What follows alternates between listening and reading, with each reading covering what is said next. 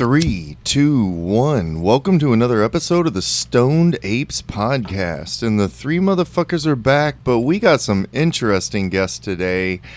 Say hello to Daddio Patio. And we have Lance and Andy. You guys are like fucking podcast OGs, aren't you? Uh, I guess you could say that. And we've been doing it a long time, but 2013, yeah, is like when we when we started. Did they even it. have podcasts back then? Dude, like, yeah, what, we what would- platform was that on? Like, for Uh, real? DOS. Well, DOS. yeah, it was right next to the Oregon Trail. yeah, we used to make it. We would edit it in Microsoft Paint. It was crazy. um, but yeah, no. Uh, back when we would tell people like, "What's up?" You'd have to move your chair over, I think, a little bit. You're like six inches away. Yeah, that's why I like uh, having the headphones on. How am I, how am I sounding now? This sounds great, man. was that six inches? Is that in dude's size or women's size? Oh, that's yeah. It's a hundred percent. okay. All right, what was I talking about? Oh, 2013. 2013, dude. Uh, Motorola Razr flip phone. Yeah. Fucking no. You would tell people. We would tell people we had a podcast, and people would be like, "What's a podcast?" And now it's like if you tell people you have a podcast, it's just like, yeah, whatever. Everybody has a podcast. They also now. ask if You know you're what a I'm saying? soccer mom. You know, it's mainstream when you watch it on Netflix. Like they have Yeah. fucking podcast movies now. I, I just Yeah. seen one the other day. It's actually really great. Have you guys seen Vengeance?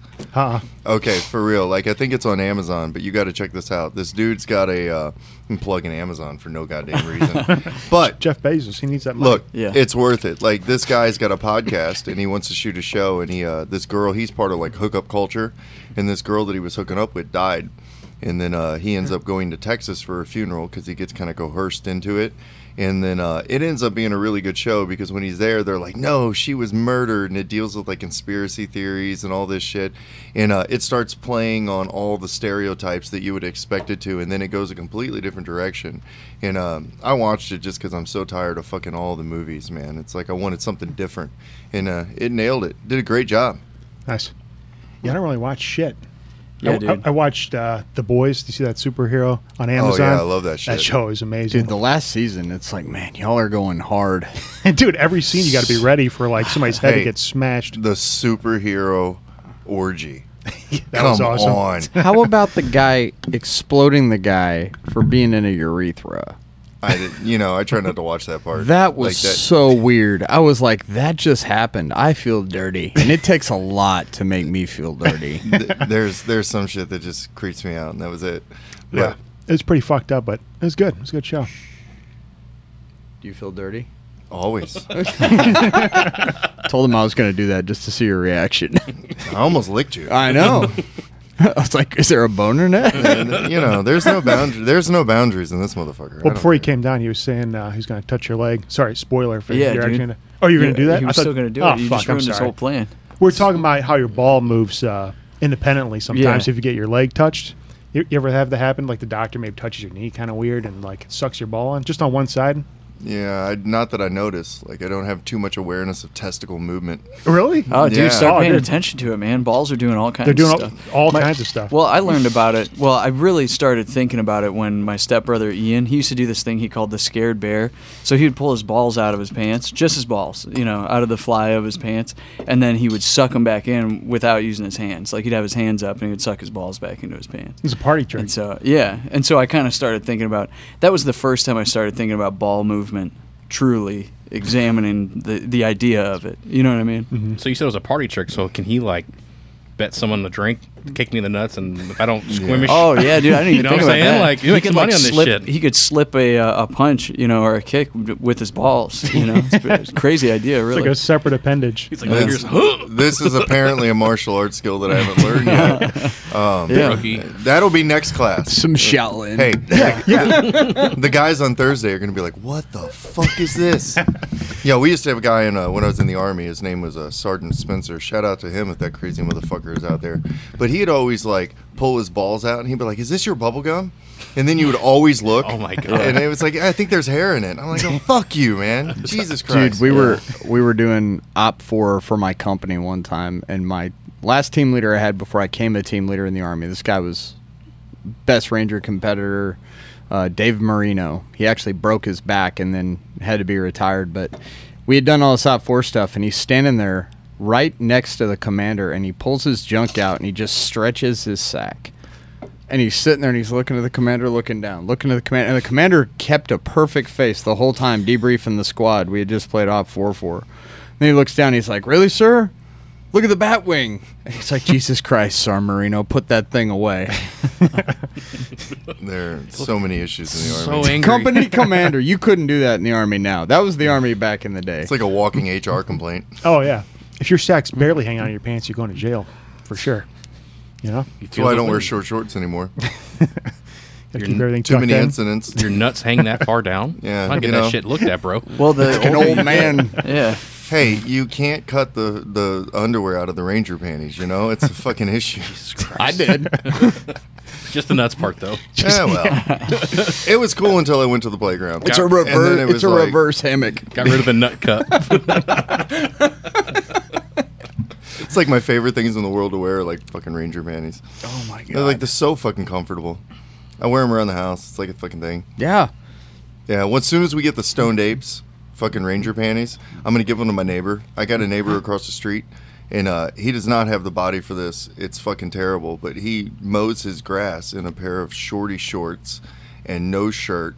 And it's a fucking thing. Like I come Do his home. and balls it's- hang out of the no, bottom? it's so bad. Not yet. My, my eyes are raped every time. It's like it's terrible. So as soon as we get these, I'm gonna go give him the Stoned Apes Ranger panties. I'm gonna be like, "You mowing this?" I know what you're thinking. You know what I'm saying? Yeah, Lance and I just uh, just uh, thought about speaking of balls being Yeah, out. yeah. I don't know if this will make the uh, the cut, but Well, you don't have to say who it is. okay. I'll just say that the uh, owner of a Is there a haunted cut? place, uh, his balls were on my couch because he's an older guy, and his balls fell out of his pants while he was talking to me. He was actually going to be on our podcast, and uh, you know he was just having a conversation, and the balls slowly What came is out of his a pants. haunted place? Is that like a like a Halloween scare? pretty thing? famous. You know, there's a, there's a mansion in Oh, St. Louis. oh, you're talking haunted. about the Lemp Lemp. Mansion. I'll say that. shit. Come Wow. on, But, uh, I'll get you all in trouble. Let's He, uh, do this. Podcast episode name: Old Haunted Balls. Balls.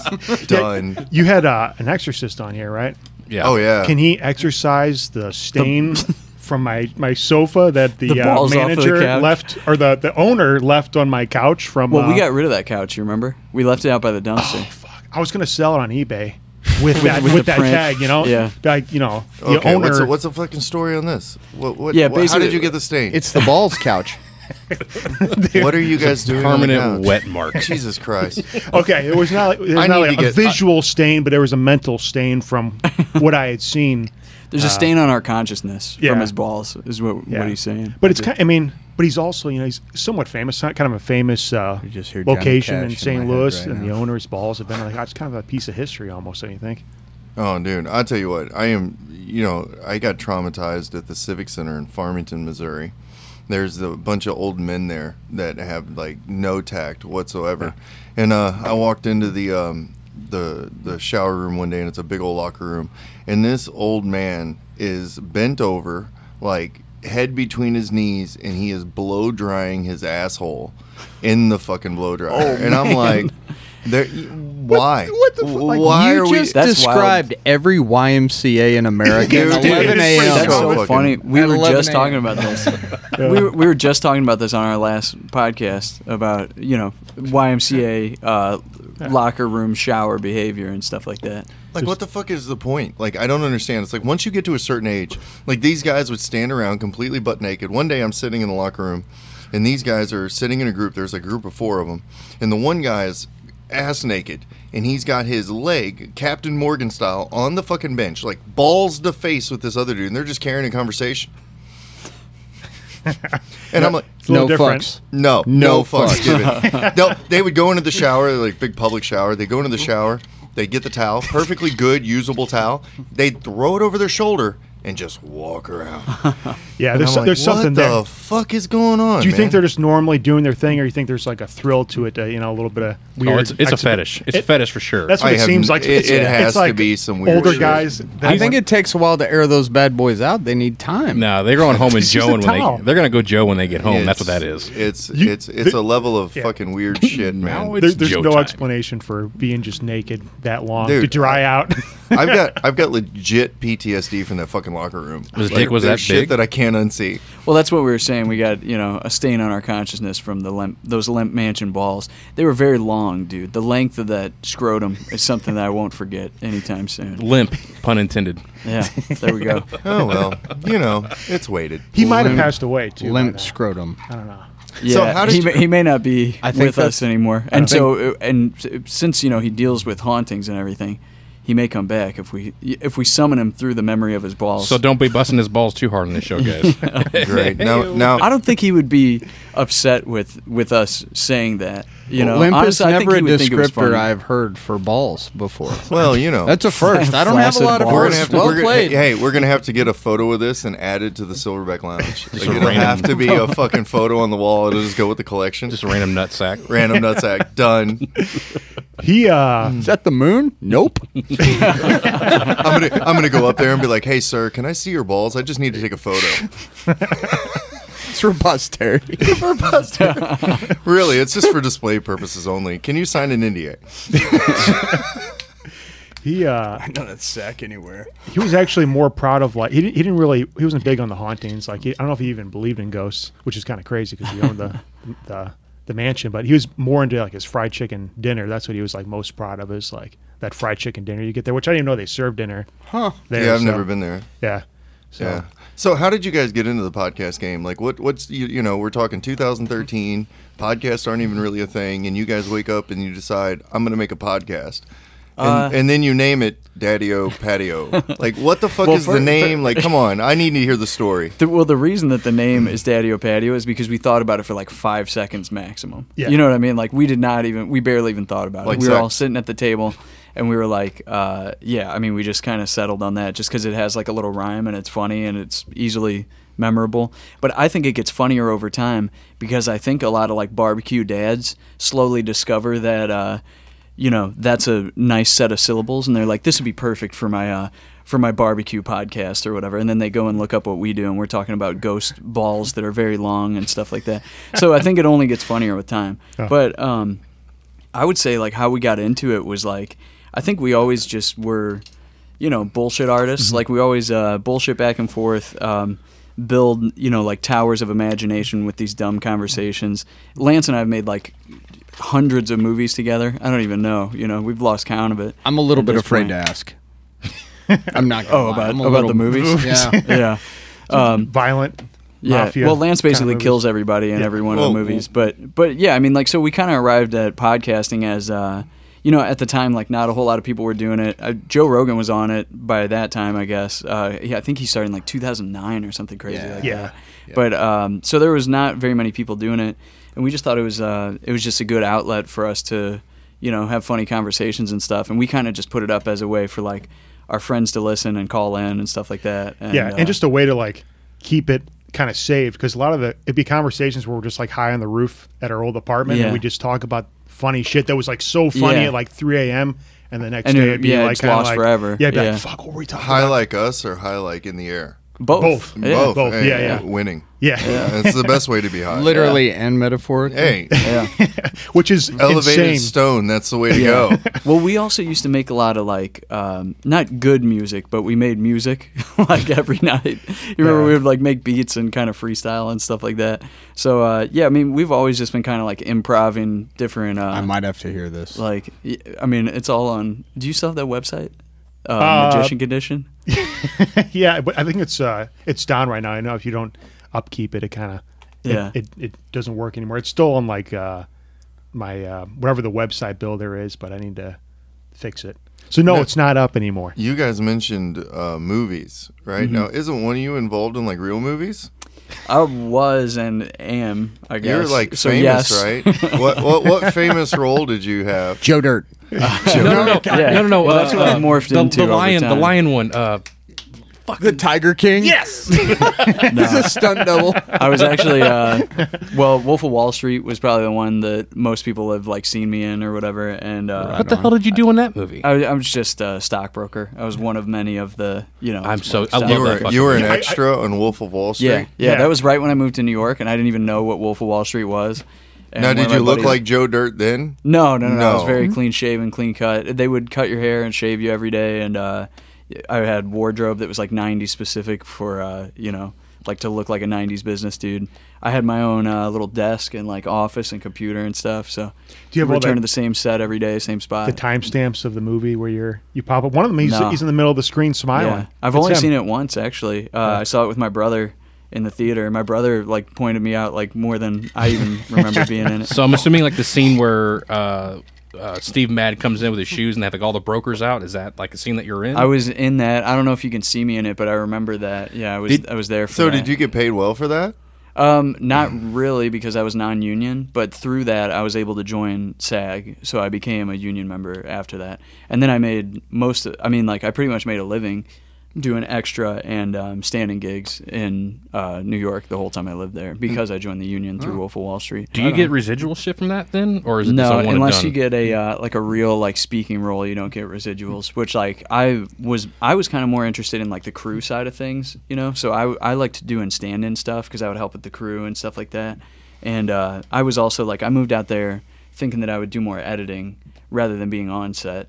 But you know, I mean, I just kept getting calls for uh, being an extra in these in these movies and shows and stuff, and it paid the bills. So I just kept doing it. Did you get to meet Jordan Belfort, that the real Um, guy? No, I did get to meet Leonardo DiCaprio, and I talked to him like briefly, and I met Jonah Hill and Martin Scorsese. Are they all cool? Yeah, yeah, every one of them was cool. Um, yeah, I didn't have any like negative uh, interactions with any of them, and uh, like it was cool to watch them like uh, do their craft. You know, like Leo would do very long takes, and then just like they'd want to do it from another angle, he would do it perfectly again. You know, like he was really an amazing actor. So to watch him like do that live was really cool. Um, but yeah, and I uh, yeah I worked on Boardwalk Empire for a while. I was like a uh, I was a whiskey bootlegger, so I was like a, a whiskey boy, and uh, what's his name, Mickey Mickey's Still. Yeah. So I worked in Mickey's Still, and uh, yeah, um, I was Spider Man's. I was the hand double for Peter Parker in the Amazing Spider Man Two. So when you see his hands grab a calculator and stuff, that's my hands. You need an OnlyFans. yeah, Just- only hands. Just your hands. Yeah. Only hands. You're Yeah. you're like a Marvel hero. Dude. I would subscribe. I- But- but it'd be a now- um, now I'm more into uh, I'm back on doing like crew stuff. So I do sound for like film and TV. I do like some of these uh, true crime documentaries for Discovery ID. I do the audio for it, and stuff like that.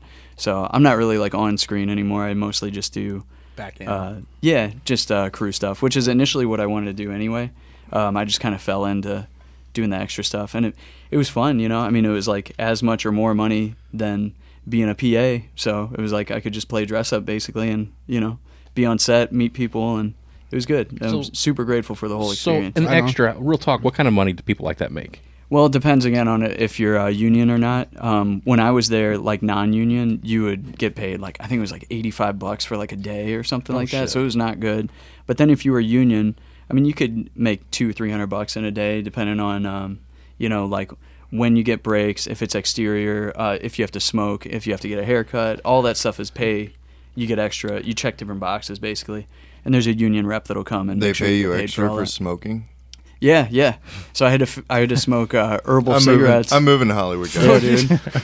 there was there was one show. Uh, I think it was called Mozart in the Jungle. It's like an Amazon show or Yep. whatever. Yep. And I was a stoner on that show, so I smoked a whole lot of fake weed that day and got paid a whole lot of money for it. So That's it was awesome. cool. But it They wasn't wouldn't real let you weed. smoke you know? real weed. No, no, it wasn't real weed. Yeah, What the fuck? yeah. Um, I imagine some productions you do smoke real weed on. You know, I'd but- be really disappointed if they didn't get really high on how high. Yeah, Like, come on. yeah, or half baked. It has to be real. Yeah. Like, come on. It's crazy though, like how long you're on the set though. You might be there for like 16 Yeah, hours and in if they one do day. the same take like 20 times, you're just out of your mind. You start drinking at yeah, Yeah. 8 a.m. Is everybody carrying Cheetos around? Yeah, and then don't they they film all this shit like in broke up pieces? It isn't mm-hmm. necessarily Yeah. like you see in the movies. So you know mm-hmm. they they piece it all together. So I, I've heard a lot of people that I've known that have worked with movies that say you really don't know what the final product is going to be until you see it. Like Yeah. when you Yeah. watch it the first time, that's when you really have an idea of Yeah. like what you've done. For sure. Yeah. It, yeah, it's like yeah, just I mean, editing. In you kind of you kind of almost make the movie in post, you know, like in editing. It's Yeah. like because everything before that is, you know, I mean, like it is obviously you film it and everything, and it all like it has some it resembles some narrative, but it isn't until you really cut it together and there's a rhythm of editing and everything and sound also. Like the Um, screenwriter and producer are the only people who really know what the fuck's going on. y- on set. Yeah, I mean, I guess. So do they have you stand in on any sex scenes? No, No, but come uh, on. Wolf of Wall Street there was cock. a. Uh, I was like, "There's naked chicks in the Yeah. office." He was Jonah Hill's Yeah. dick. We need I was a the, the penis dick. double for Spider-Man, the Amazing Spider-Man too. Uh, the sack double. But yeah, no, there was one day on Wolf of Wall Tobey Street. Maguire's hand job hand. He's like, look, we can give you a prosthetic, or we can just let somebody else stand it. It- it's actually Tobey Maguire's dick, but it's his hand. That's Yeah. the, ha- the, s- the His hand- his stand-in hand- Oh yeah, yeah. His hand makes it look See. bigger. Yeah.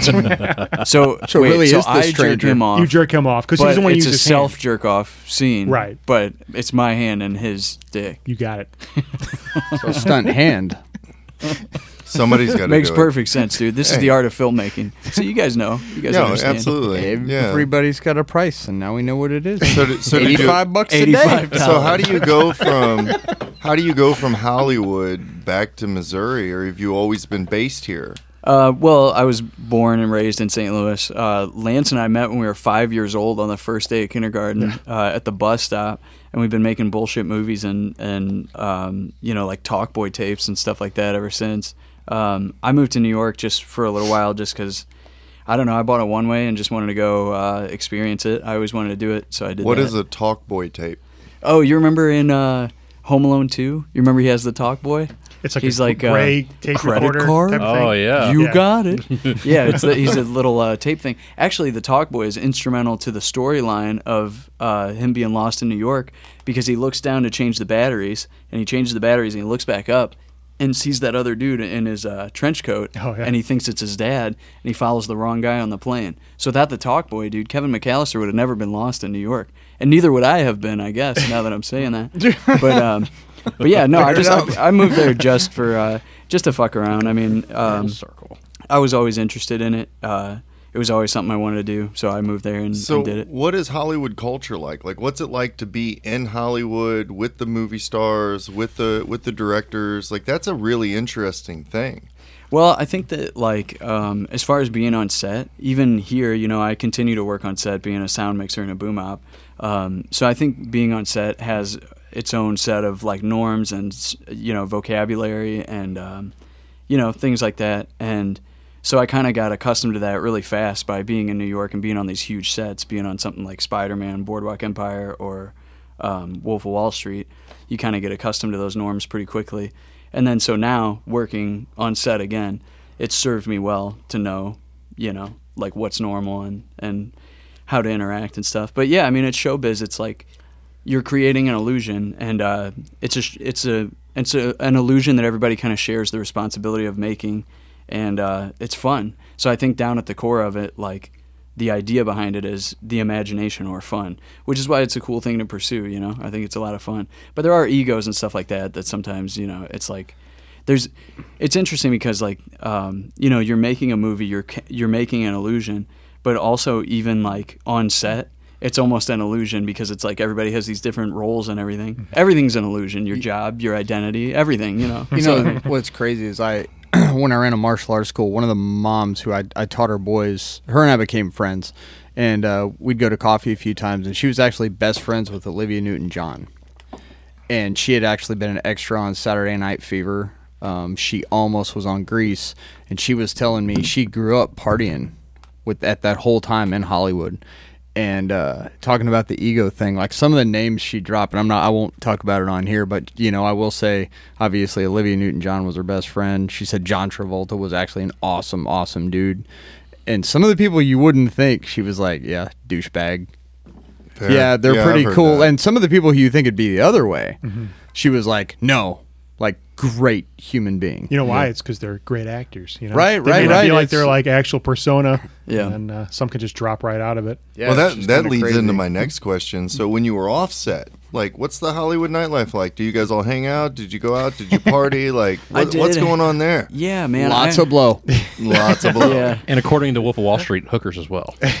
yeah, th- um, the whole like stripper scene that was a wild experience, you know, um, because it was a fake party, but at the same time it felt like a real party. You know, we're all like partying dressed as '90s stockbrokers and stuff, um, and but yeah, no, I would hang out with some of the people I met on set, and uh, yeah, they were a lot of fun. We had a good time. Yeah, we would, uh, I don't know, go out to the bars, get pretty uh, turned up and everything. In New York, it's easy too because you never have to drive, so you know Mm-hmm. you can get all fucked up, and as long as you got your wits about you enough to get on the train and get back to your apartment, then you're good. Yeah. you know. And we got into some wild stuff when when you were in New York. Yeah, I I'd- slept I'm having on a his hard couch time for a couple remembering it. months. So there's my argument for public transport. Yeah. Got it. Check. Yeah, yeah. so Oh, you can get dude. as fucked up as you want. we we need to, we need to expand, right? Yeah, we did Need steal to that be able Christmas to travel tree. Were you free while fucked Uh, up. We stole a Christmas tree one night. we got all fucked up. Um, Yeah, no. The Stole big ass- cri- the- you, okay. The big Chris- ass New York one, or like Fucking let's Grinch. Yeah, that's let's the it Grinch. interesting. one. The So, Christmas so you dressed up like the Christmas. Grinch and you went and you stole a fucking Christmas tree. Like, let's hear this story. Oh man. Wait, wait, wait. Well, Let's start this off with allegedly. Yeah, allegedly. Yeah. Allegedly. Um, yeah, no, I don't know. Me and my friend Kenny, we were just walking, um, like to this bar. We were going to. It was like a, a uh, it was a sausage place. You could get all kinds of different sausages, and there were all these different sauces and shit. So we were going to the sausage place to drink some beers, eat some sausages, you know, get turned up, have a good night. And so we walked past a Christmas tree lot, like on the way there, and we were kind of eyeing this one. We were like, damn, there's like nobody even watching this, you know. so we got a, so we went there, had a whole bunch of sausages, um, you know, had a whole bunch of beers, and we were walking back. We just made eye contact and we just kind of nodded at each other. I grabbed one end, Kenny grabbed the other end, and we were just running down the street in Brooklyn with it. Uh, my friend Nate was there too, Oh, yeah. and he was running with us. And then when we got to the train station, um, all the people that were there helped us get it up and over the turnstile, not knowing that they were uh, abetting in a crime. You know, they thought it was like Christmas magic that they were helping two people to get their Christmas tree home, but really they were, you know, helping us steal. It was actually a Was it fully action. decorated? No, no, no. It was just a ornaments regular one. dropping off Dude, that's all I, I'm So this- picturing like the lights dragging behind you. I like, got- fucking ornaments This was everywhere. in Brooklyn, though. So if anybody uh, like understands this, like hood. This was in Brooklyn, and we had to change trains twice to get all the way up to Harlem. So we had to bring this thing in and out of two different trains. And there was one train where there was a guy playing like bucket drums, and he was taking pictures with us and everything with the Christmas tree. There was another train where it was somebody's birthday party, and there was all these balloons, and we're all taking pictures with the stolen Christmas tree and everything. It's fucking hilarious. And then we got it all the way back to the. Uh, apartment, which was a five floor walk up. So then we had to go all the way up all those stairs, belly full of sausages and uh, Bud Heavies. And then uh, yeah, we decorated it only with uh, with Bud Heavy cans. You know? Dude, so was- I had a mental image of the most redneck thing you've ever seen. I'm picturing you, and all I hear is, "Hey man, you want to go get fucked up on some sausages to the Christmas tree?" yeah, dude. Sometimes that's what happens, man. Hey, you asked about the Hollywood nightlife. You know, that's it. It's just a whim. Everything's on a whim Yeah. in, in New York City. There's so many crazy things Dude. happening simultaneously. I Sounds think- so much like the army. Man, I was. I think our last guest would have cringed at the word bud.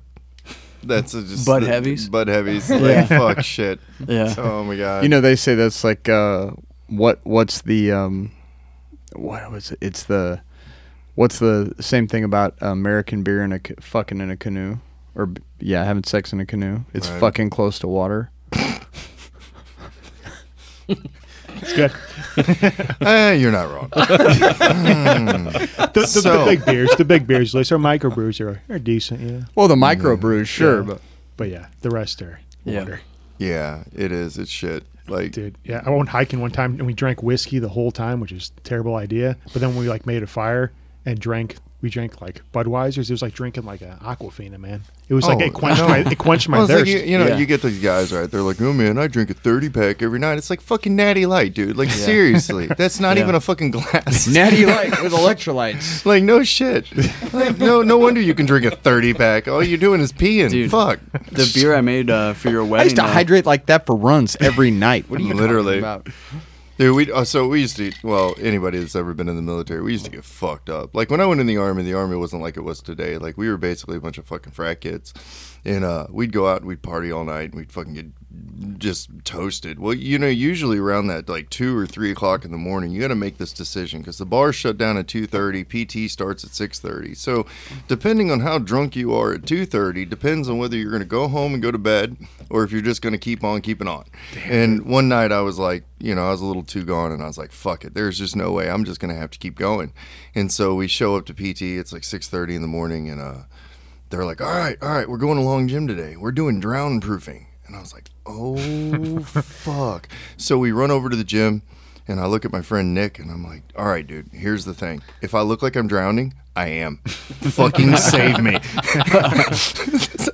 I had to fucking try to pass that thing drunk as shit. It was terrible. Dude, when I was training for Delta selection, my buddy Hopper lived with me, and him and I, no exaggeration, would kill a fifth of Bacardi every night.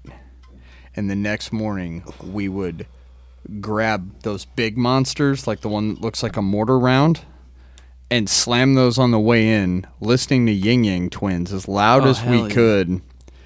And then I'd be there running PT for the squad as the alpha team leader, and we'd be weaving. My guys would be like, and just look down, and I'd be like, evil grin, because you're like, you're about to sober up while I get out. Because I was working out three times a day, like I was an animal, and and I and I had to like work through this process. Right? It was stupid. That's amazing how much more you can do, like when you're young. Your oh my organs, god, man. Oh my god. Yeah. Like yeah, th- that shit now would kill me. I would just die. And now you have a It- couple too many drinks or whatever, and you're just like, I need the day. Oh, dude, I need the whole day. That's the whole reason why I smoke weed now. Like for real. Like if I have one too many drinks, it takes me three, four days to get over that shit. Mm-hmm. Like at, at my age, that's a fucking no go.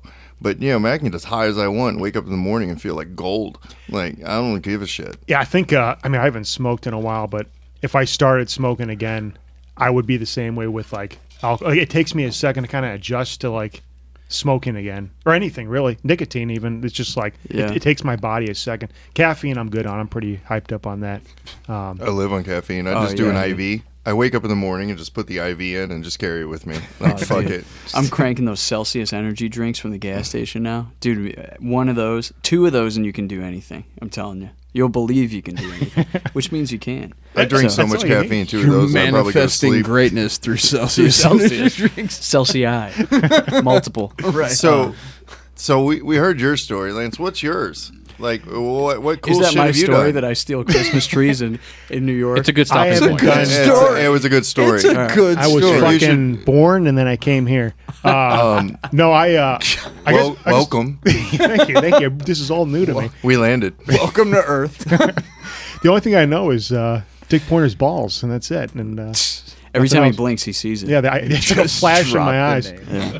Uh, shit. I mean, there's too much in my life to just cover, but related to New York, um, like I tr- I stayed on Andy's couch for like two months, and I started doing like extra rules, nothing major. Um, and I tried. There was one rule that was like because they do like descriptions, like hipsters or uh, uh, criminal with was me. beard. Yeah, he was hipster was- every time. He just looked for all the Brooklyn hipster hipster rules. like a thousand times. Yeah, which is like you look for your your gimmick, and it's uh for me. I, I saw criminal with beard on payphone. I'm like, this is badass, dude. I'm gonna be a fucking bank robber or something. And so I go to to the uh, the place. It's on the case with Paula Zahn. It's like an investigation discovery show. It's on HBO now or Max, and uh, they I, they take me over to New York or uh, New Jersey, and we're on the uh, New Jersey Turnpike, and you can't turn around. And they're telling me about the guy I'm going to be playing, and it's a real criminal. And he's like, "Yeah, this guy uh, killed and raped some kids." And I'm going to be playing him. My face is going to be the guy that killed and raped real kids. Oh, you're so you're, uh, you signed to do And he pedophile. was typed- pedophile. I was from then on. typecast as a pedophile in my first fucking role, dude. Oh, and so I was like fucking getting the sweats and shit in the backseat of that car. I was thinking like, this is like to catch a predator or something, dude. People are gonna be associating me with this pedophile, and uh, they're like, oh no, it's all kind of like you know they kind of blur your face a little bit and all this other shit. And uh, yeah, right. Career as an You're the- actor. you're you got the- a career as an actor for Dateline for the You're at rest the of your gro- you're at the grocery store and some little kid's like, "Oh my god, he touched me!" So I, I see you have a ring. So I'm assuming you're married. I am married, So is that like the opening question? You're like, hey, what do you do for a living? Well, I was a pedophile I was a once. pedophile. Dude, I'm not a, I'm not Just a on pedophile, TV. but I play one on Dude, TV. like- oh No, so I showed, uh, you know, I used to be extremely overweight, and uh, it happened to me in a time when I was in the guard. And so we were one day we were looking through photos, and I was trying to find photos of when I was overweight, you know, to kind of show somebody. And uh, my daughter was with me, and we're all sitting around, and I find this one photo of me in a motorcycle. And when I was in the guard, I didn't have facial hair except for a mustache. And uh, you know, is that old like Hitler style mustache or whatever? And and my daughter sees it, and the first words that come to her, she goes, "Oh my God, you look like an Italian pedophile." grounded for life. I love her so much. She wasn't wrong. From the mouth, so from the mouths of babes. Objectively, she had nailed that one. You said it was a Hitler style mustache. Oh, you it- have to. You So have to. In the military, it has to be inside your. Uh, Oh, like the corners so, of your mouth. Yeah, yeah. So this Okay. this actually happened. Me and uh, Ranger were in Missoula. We had a safe house that was a flour factory. Terrible idea. We literally built fighting positions out of these like hundred pound bags of flour, like massive bags of flour. Ghost. And uh, dude, well, and I was like, this is terrible. One RPG because flour is an accelerant, right? You get blown up, it could go badly. But anyway, we had a machine gun position. Our squad was manning, and we were letting our guys eat. And the brigade commander comes out, and I swear to God, New has this like uh, Doc Holliday long crazy mustache, and uh, like curled and everything. And the brigade commander walks up and uh, we're smoking cigars, rotating behind the gun and the M14, and he's like, uh, Brigade Commander walks up, he goes, "That's a pretty uh, epic mustache you got there, Sarnu," and he's like, "Yep, sure is, sir," and he's like, "Yeah, you know that's a little out of regs, right?" He's like, "Yeah, Roger that." He's like, "I'm gonna need you to save that or shave that," and he's like, "Yeah, that shit ain't happening, sir." Full bird colonel. New's like, "Yep, nope." Yeah, no, I had a I had a goatee back then, and so every time I'd go to drill, I'd shave it, Chop for- it off. I'd chop it off for drill, and then I would just grow back the goatee. And you know, thankfully, I can't grow hair on my head, but I can grow hair on my face in like three days. So you know, it was it was an okay thing. weekend. Yeah, Like a mustache with titties. dude, it's ridiculous. yeah, Can I tell you guys about how I stole a kid off a playground? Fuck you guys yeah. hear about that? No wonder you were typecast. so No, allegedly a pedophile, now a kidnapper. Okay, this is going well. No, the role. There's a movie about that out right now. so so it, it, it, it was uh, it was criminal on payphone.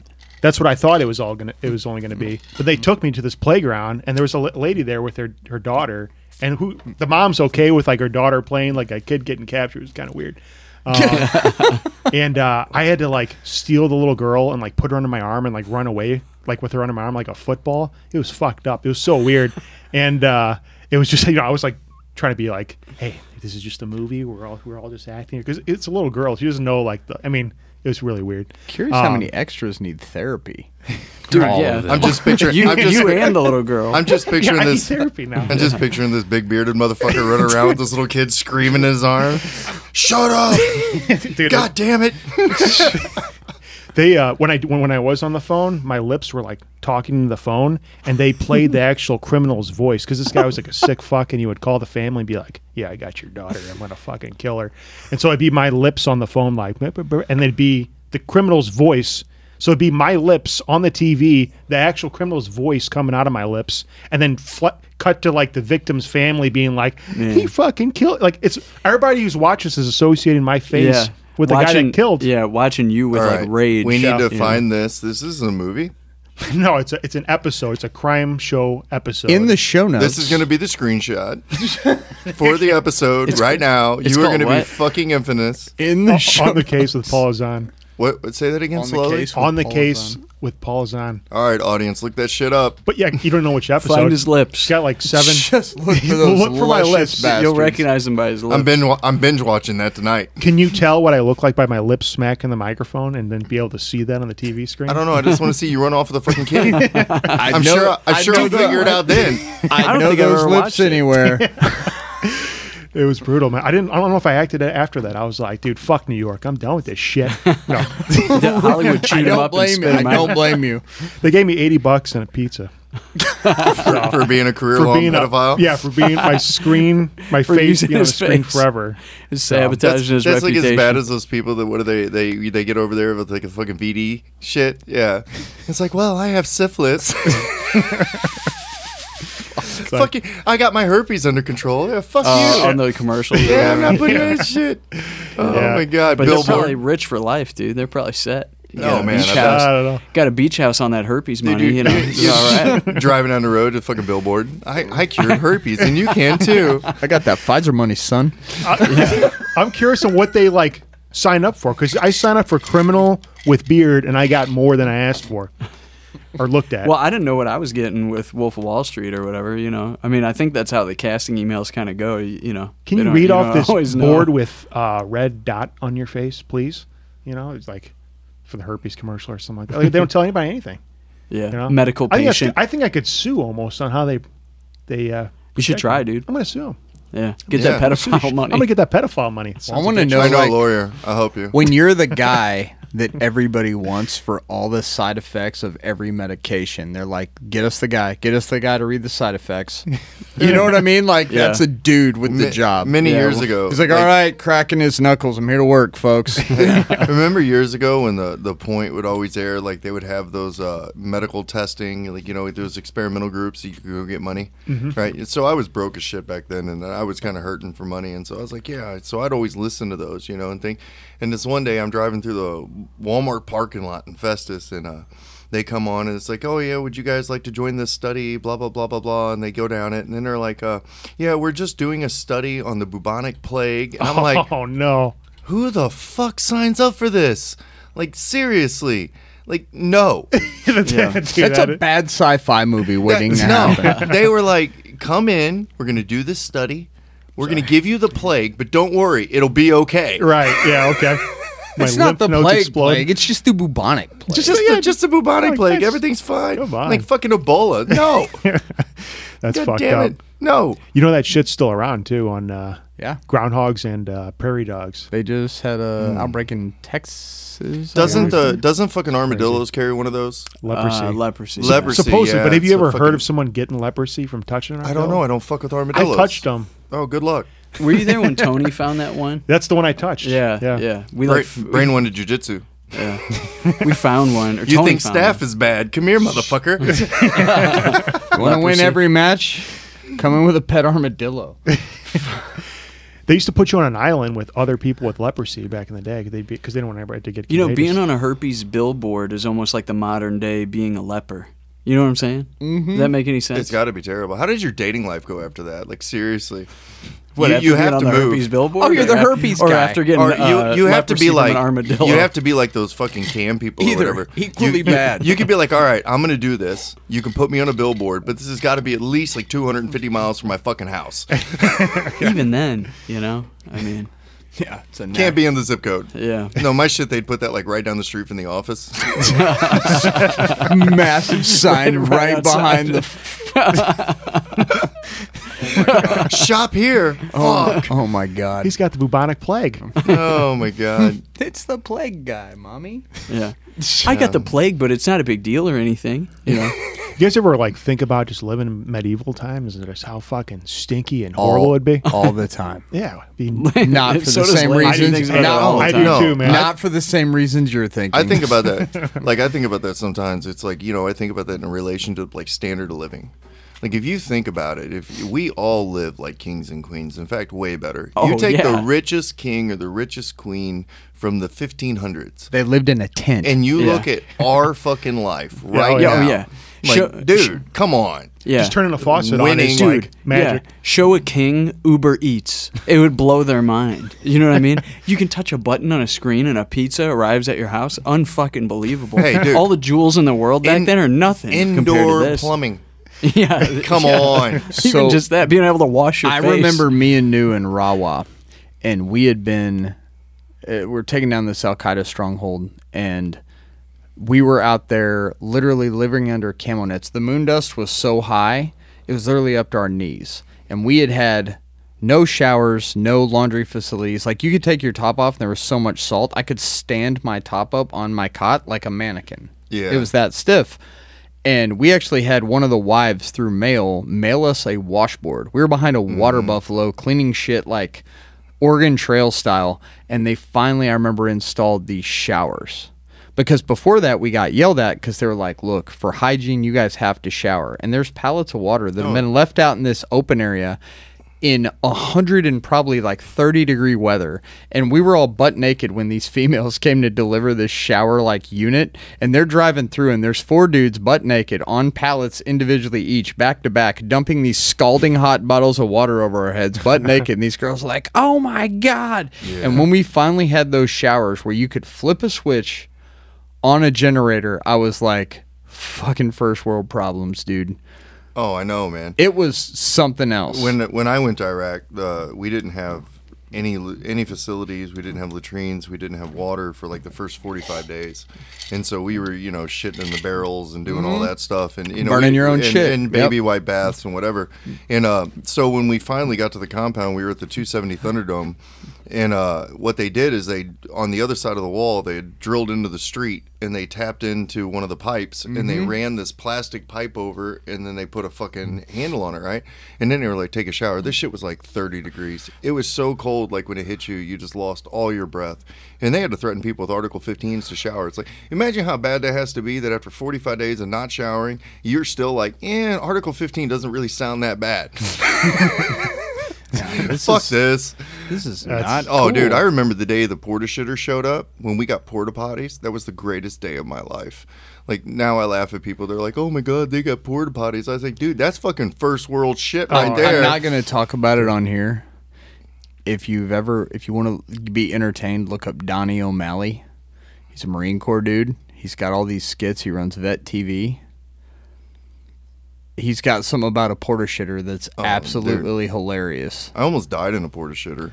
I almost died in a. We well, I talked about it. The Yeah. mortars and that one that almost. Well, mine's killed not nearly as cool as yours. Mine was because I was an idiot. So they always told us like, don't buy chicken and shit from the markets and stuff. And so uh, I gave money to one of the interpreters to go Wh- down Why not? Uh, because it's like will kill you. Oh, it's I like- learned this the hard way. It's been sitting out for a yeah, while. Yeah, it's like you know, they, they oh, everything there is just like these bamboo stick markets. They don't have like mm-hmm. Walmart's, right? It's So- all contaminated. Somebody It's just all- yeah, yeah. Somebody just axe murdered a If chicken can- that's feeding off a shit water. Picture mm-hmm. picture Highway 61, 67, right? Two lanes on each side, and then on the side of the highway, about the size of Walmart and a Walmart parking lot, is nothing but bamboo stick stands. And in those stands is everything that you would ever want to purchase. bottles of propane. Pro, I mean everything, everything, and so all of your groceries, all of your TVs, whatever you want to buy, clothing, it's all purchased there in the market. And so, I sent this interpreter down to buy a chicken, and then he came back, and uh, I ended up eating the chicken, and and I was like, oh my god, it was so good. You know, you've been eating MREs for like forever, right? So having any real food was like fucking amazing, and um, then the shits came, and so it was like the fourth or fifth time, and finally it's the middle of the day, and it's like. I don't know how hot it was actually, but it felt like it was 130 degrees. It's probably like 170 degrees inside that porta shitter. And I'm sitting in that fucking porta shitter, and it is so hot, and I am so dehydrated from shitting my brains out that I reached forward and I l- unlocked the porta shitter, that, and I started leaning forward so that if I died, like I would just couldn't- fall out of the porta shitter and somebody could come rescue me. And then, yeah, it was a fucking terrible thing. Dude, try being same similar thing. We'd been out on with the Peshmerga and our resupply or our relief got blown up. Same mission, same time the day after I almost died in the shitter. And uh, we literally had a guy with a laptop with a bunch of porn on it. and the Peshmerga squad that was with us, they were going freaky, freaky, freaky, freaky. and we were trading them we're like here and they went down to the local market that we could literally overwatch from the rooftop the position we were in and they went and just straight up jacked people for chicken and rice and came back and made us this meal well a couple days later we're sitting there and we're getting i'm bubble guts bad like we got hit i got hooked up with a thousand mil mils IV before I went out, and they're like, "No, you're going." Gave us the little brown pills that make your guts bad. It was Yeah. so bad, I shit twice on the way walking back up the hill. Went out on mission. Probably the third house we hit, I boot the door in and I fucking blow my O ring out, shit my pants explosively. And the whole rest of the time, everybody's laughing at me because I'm on a knee and because I had to keep executing, and I'm just sitting there with shitty pants for four hours, clearing houses, like sick as hell from that same thing. yeah, they gave me some medicine and like, it was all good. The little brown pills, like that big, Yeah, that was- make your guts hurt really it was bad. Some dumb shit. It took a couple of days and it was all good, but you know I didn't die. Yeah. But you know it stopped me from ordering chicken. Like no more of that shit. But Well, it's got to be tough when you see all that stuff right there, you know. Oh, and like dude. you're eating MREs and stuff, and you're in a desperate I was the- situation. Well, There's a market and right it, there. It's some of when we're doing the elections is these local Kurdish families because we were protecting election sites. I was uh, rotating in with snipers in Overwatch, protecting them, and um, my PL was bringing us like a local Kurdish family made. ba- Uh, there was a baker, and he was making baklava. Oh, fuck. Best shit I ever had. Yeah. It was so good. He I feel like was that's like, got to be a little I'll tell safer you what. than Anything after yeah. more than 30 days of MREs is the best shit you've ever ate. it was like I don't give a fuck what it is. Like I even like MREs, but it gets exhausting. You know when you have Did you get the T rats too? Did they give you those fucking T rats? yeah when we were when we were in Rawa they were that was our one hot we got every day and it was literally uh the like Thanksgiving meal so it was turkey stuffing and like the mixed vegetables. And it, Yeah. we I got so sick of Thanksgiving dinner every night. And uh all the water was hot though. Like not even warm I mean like hot. Like hot tea uncomfortable to drink is what you had to drink I may or may not have threatened somebody's life for not giving us ice when the reefer truck finally came in because the guy tried to be an asshole because we weren't there on time because us being out on our mission went longer. And some asshole sitting here in this reefer truck with a whole bat, like literally a mountain of ice behind him in bags, sits there and he goes, You guys were supposed to be here an hour ago, so I? I go, I'm coming in to get ice. He goes, Nope, your time's up. And I said, I'm going to bury you under those bags of ice Yeah, I never had anything cool. and I literally went and but no, throwing those ice in like as soon as you had like cold water was like gold. You haven't had anything that and it makes you like realize why Native Americans, I guess, apparently I had a buddy of mine tell me this. He said they would actually say cold water was bad for your heart. hmm Like if you were drinking from a cold stream, like a glacial stream, or apparently I don't know. This is what he told me, and he said because it could shock your system. Is that like yeah? If you go from super hot and then drink super cold, And it was. It was almost like going in shock. Like I felt almost a high from the ice cold water. Like you'd come back on mission and have that cold water finally and you'd slug it back and it was like you'd feel like the head rush, like everything. It was literally like this is the best thing I've ever had. yeah, you are water. It's like you're like actually turning your whole like self is like becoming alive again, and it's like the probably the best thing ever, best feeling ever. Yeah, I, dude. I drink everything with ice. Yeah. Like I don't like anything cold or hot. I'm not a big. Co- coffee, ice too. I Yeah, even, yeah, I don't I drink tea. iced I'm not even do coffee tea hot. no man, I, I every every drink I drink I like cold. Hmm. I don't like hot drinks at all. Do you, when you drink iced coffee, are you drinking? Are you kind of chugging it pretty fast, or you still sip it like it was hot? I have no idea. I drink it like, a, like what a about what about like drink. you in the? I guess I, know, yeah. I know you like the pumpkin spice and shit. Though, even in the winter. Oh yeah, everything's cold for me, man. Really? Yeah, I don't Oh, yeah, like dude. hot. I've never noticed that. I know you like a bunch of different drinks. I don't like hot drinks at all. huh? Dude, Like uh, everybody likes hot cocoa and shit and hot coffee and like that is not my jam, man. Huh? Yeah, I'm, I'm about with you. the iced coffee all year round. about the brew. only thing that I'll drink like hot and brew. only when I'm really cold. Like when when we were in, when I was in the military and like we'd go out like at Fort Riley and we'd go on a we'd go out to the field or whatever. They'd bring those broth, the hot broth.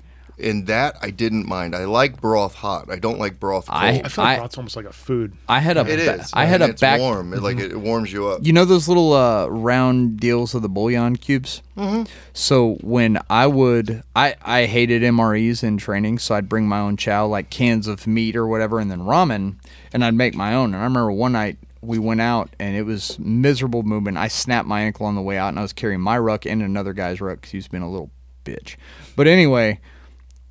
I was in a lot of pain. I couldn't sleep, so I just stayed awake with the guys at our strong pointed position in training. And I had a little um, uh, REI was right up the road, and so I had a backpacking stove that I always brought. And I literally just sat there with every shift, and I was just heating up bullshitting with them to keep them awake. And I was just making the bouillon, mm-hmm. keeping them warm. And they were like, "Dude, that was the best time on guard." That's how I get through long fasts. Like if I do a super long fast, like anything over seven days, Yep. I'll drink broth, like bone broth and stuff like that. I do do You do dirty that? fast. Yeah, I'll do a dirty fast. You fast for seven days. Like Yeah. now, Oh yeah, Yeah. I, I do a I do a seven day fast every quarter. I do a minimum of a thirty six to a forty eight hour. I'm on fast right now. I'm What- on a forty eight hour right now. you do it for like weight loss or for like uh, Health. yeah, they, like Astro cells and or uh, stuff like- autophagy. Yeah, autophagy, and it, it lowers your blood pressure. It does a lot of good things for you. And so uh, I, I fast every week. I do at least, like I said, a minimum of a 36 to 48 hour fast per week. And then uh, every quarter, I'll do at least a seven day. Um, my longest fast, uh, well, I've done a 21 day clean fast. and then I've done a 40 day dirty fast. What What does that mean? What's the Um, difference? so clean fast is when you're Water. just basically black coffee and water. You don't take in anything else, and uh, No you- nothing that will, will will will cause you know to, to spike your glucose or anything like that. So Circadian rhythm is like yeah, part of that. The the biggest benefit to that, well, in the, in that period, I was doing it because uh, I was extremely overweight, and you know, and that's where a lot of people don't realize is everybody has these uh, misunderstandings of like we're like camels. So when we store body fat, that's our nutrition, right? You don't need food if you have body fat, mm-hmm. yeah, and so a reserve. it's a mm-hmm. reserve, and so you need water, mm-hmm. but you don't need food. Yeah. And so what I did for to lose a lot of the weight is I would go on extended fast, and then I would do other things like you know low intensity workouts and stuff to like increase like growth hormone levels, and you know, and that- while you're Especially while fast. you're fasted. yeah, Yeah, especially while fasted. Like that's what that's why I do a, the seven day fast every quarter. I do that to get bigger. Like that's how I put on all my mass. Is uh I'll, I'll go on a seven day fast and and between day zero and day seven, your levels of growth hormone continually increase. And there are supplements like uh, L-glutamine, 5-HTP. HTP, yeah. Yeah, yeah. L-glutamine, 5-HTP, uh, boron, DHEA. zinc, DHEA. And so what I'll do is I'll take those supplements during that fasted period, and then I do long, slow, moderate intensity or heavy lifting type workouts. And what you're doing is is you're spiking your growth hormone levels. And then you're essentially in that fasted period, you're shedding body weight, but you're also producing a lot of muscle. Well, and and, And- that's and how wh- I maintain my mass. Most people don't know, but like for strength stuff, you can actually work strength every single day because the recovery is so long Mm-hmm. between sets and stuff. And because of what it does to your central nervous system, it it spikes that as well. So there's ways to do that. I mean, even like uh, our buddy Smoke right now, he's on in the middle of a he's on day like five of a seven day fast, and he's literally lost seven pounds it's in the his last. first one. He's lost seventy pounds the last 4 Mm-hmm. months. When I came off that 21 day fast, I lost over three inches, like literally. I guess it starts with like water weight, and then eventually gets into like your fat. Well, you can even even do other stuff too. Like even if you do apple cider vinegar uh, in the morning and even just go on a walk, what it does the the fat cells how it frees them in your body, you'll immediately start burning that. So just a slow walk, if you're burning fat, it makes that energy source available. And- it's biohacking. And I'm. I'm all yeah, I'm super into biohacking. Like incredibly into biohacking. And essentially like I walk around in a state of ketosis cuz I don't eat sugar at all. So I don't take I try to take in zero carbs. In fact, I'm pretty much carnivore only at this point.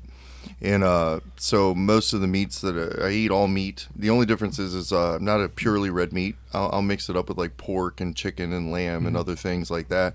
But primarily, I eat red meat, and then um, I do eat vegetables every once in a great while, and, and I don't really know where I'm at with that. I, the science on that is really inconclusive, but the science with all nutrition is inconclusive. It is. Yeah. You can make any point you want to make, mm-hmm. right? All- because some of it, like you'll hear the body type thing, which there's some good, there is Well, some science. You, you'll hear the good, but there's there's Well- always something. Well, that, that's where I was at with carnivore years ago. I, I said, okay, well, I want to see the blood work. Well, now there's enough. It's still anecdotal, but there's enough longevity of evidence where there's not a good counter argument to going straight carnivore that I've seen. I have seen no. You know, the only thing that I do is and and the theory behind this, and again, and I'm not promoting this as actual perfect science, okay? But I don't agree with any nutrition science from any argument because it's all has holes in it, right? I, I think it just comes out to what works for you and you specifically. And I know for me, I, I spent the better part of 10 or 15 years of my life following Weight Watchers and Atkins and just about every the trendy diet bullshit. and working out six times a week and, and killing myself. And I walked around 30 pounds overweight. I was constantly fat. And so the changes that I've made in the last three years that have led me to this direction, and the, the results speak for themselves. So it's I'm not going to sit there and argue with somebody that I'm right or wrong. All I know is for me, this works. yeah. yeah, and I mean, even Yeah. like in the last four months, I've uh, I've always done some level of an intermittent fast or one meal a day. Just kind of depends. Um, adding strength training and then because I'll actually do a crazy cheat meal once a week that you wouldn't think would be that I've played with. Like, hey, what do you have once like on Saturday. I had a medium pizza from Papa John's. Now he's going to have a heart attack here and that, but because it confuses the leptin levels and the leptin sensitivity in my body, I'll wake up leaner the next day. I won't feel as good, but I will tell you even in the fasted state and everything else, I work out twice a day, almost every day a week right now. Like today, I woke up, me and Eric went down, I did strength, and then came home, hydrated, took uh, the supplements you talked about right after, right? And then I went straight to jujitsu for an hour, and I feel great, like how I feel. And I've continually, right now, I'm walking around somewhere between 12 to 13% body fat. And I've dropped probably and I've put on and and I've like this morning on the sled I got almost 700 pounds like I'm benching about 250 I'm walking around right now at about depending on the day between 165 and 170 Right. like- and see, for me, I have a gluten sensitivity. So if I was to do the same thing, That I would murder I you. would be bloated for a week. You know, and, and that was back to mm-hmm. what I was saying about vegetables. You know, the argument of vegetables is that we weren't really designed to consume vegetables. Vegetables have a natural toxin, and it's a defense, right, from animals from eating them and everything else. And so, if you look at the animals that consume vegetables, like cows, they have multiple mm-hmm. stomachs, deliberately designed to process that. Are you talking about the four chambered stomach thing? Yeah, and so mm-hmm. When you the, so the theory from the carnivore side is that you know one thing that I do that I deliberately do is is I will only uh, try to consume grass fed meat and things like that because you consume the nutrients from the animal that's eating them. Right, and so you're getting those trace nutrients. But I also believe, and, and I heard an argument. I think it was on the Joe Rogan show. He had a guest that said that he eats vegetables every couple of weeks or whatever because uh, he feels like it is poison or it's toxin, but he thinks it's good for his immune system. And so, because I've been doing this for so long, and because I fast, and because I, I understand my body, I know the difference between artificial hunger and cravings. And like, if I get a craving for something and, and I can pretty much narrow it down to what it is, then I'll allow myself to eat whatever that is because obviously my body is telling me I need that. Yeah. So I'll sit down and I'll have vegetables or whatever, and I eat a lot of fish and other things. So, you know, it's it. I think it just comes down to individual choice. But, you know, unlike un, unlike Sarge, you know, I haven't worked out like seriously in months. Absolute months. Everything, all of the muscle mass that I maintain, all of my weight, I do that strictly through diet, and I just maintain activity and so I it, I don't take time. I don't. I'm too busy. I don't take time out of my schedule to work out. I incorporate working out as part of like my daily routine, or Well, yeah, and a lot- working on the house, or, or whatever. A lot of mine's sport sport specific too, but Right. yeah, I'm not competing or doing anything like that. So, Uh, right. Um, and but I, I'm not out of shape. No, Like, no, not- you know my not at all. level. I would still consider relatively high. Right. And I, I, I think, and we've sort of talked about this before, and I don't know what ultimately the right answer is, but even if you look like old text, biblically, right, they had bread in the Bible. Well, most people know like Ezekiel bread. There's an exact how they made bread, but what they don't realize is they sprouted the grains, like how they were processed and everything else. I firmly, I'm of a firm belief that most of the problems we face nowadays is the additives and the other things. Agreed. The quality of the food isn't the same. That Yeah, is well because it's designed to be well, it's on a shelf. outlawed, and I've talked about it before on here. Like, if you look up even the ingredients on a bag of Doritos in Europe versus here, it's Yeah. they're different. It's mm-hmm. a Yeah. different Yeah, thing. its It is, appearance. yeah. It's, it, it I got- needs to look nice. I, I went to school in London for a semester. And when I came back, just from eating just regular American stuff, I got like violently ill for like 48 hours. Yeah, yeah. It's The dye, the dyes, and the other, the Mm. the crap that's put in it. Like uh, most of the time, like like last night when I came home from uh, training, I just had I had a salad, and I had a very low carb, like six grams of carb wrap and fiber heavy, and a bunch of pulled like a uh, almost like a taco beef I made right just massive amount of meat in this thing wrapped in a shell, a very thin shell of carbs. And I was satiated. I slept well because that's the other thing you got to think about it. Coming from a as humans, we didn't have the availability of things. Typically, we were out hunting and gathering, right?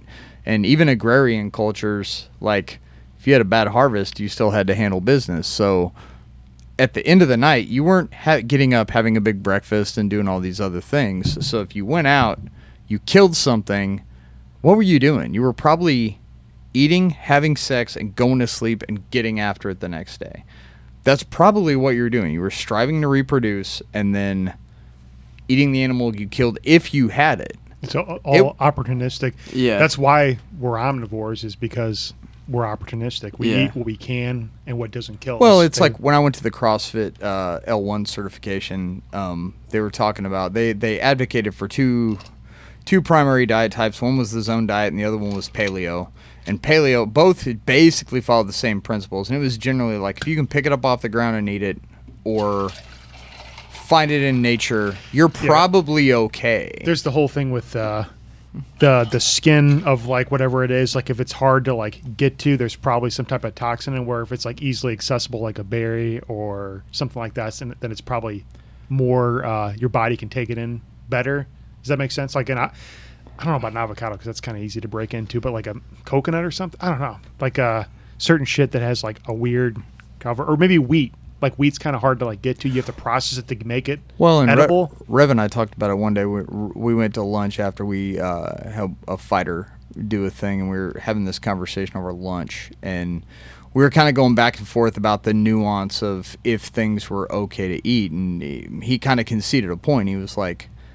At least if it's in season, maybe. Like I don't remember what you said exactly. I don't want to put words that's in your of the, mouth. That's but- one of the philosophies that I have, and again, it's a personal philosophy. But you know, I try to, with a lot of things, whether it be mental health, you know, lifestyle, activity, whatever. I always look at the, you know, no matter how advanced our technology is, we're still the same mm-hmm. biological animal that we were ten thousand years ago, Right. right? So there isn't a whole lot of difference in Homo sapien, and so I think about how did ancient man eat? You know, ancient man consumed animals that were high in fat. In fact, they didn't eat a lot of low fat animals. They wouldn't eat poultry and things like that because they couldn't survive off of that.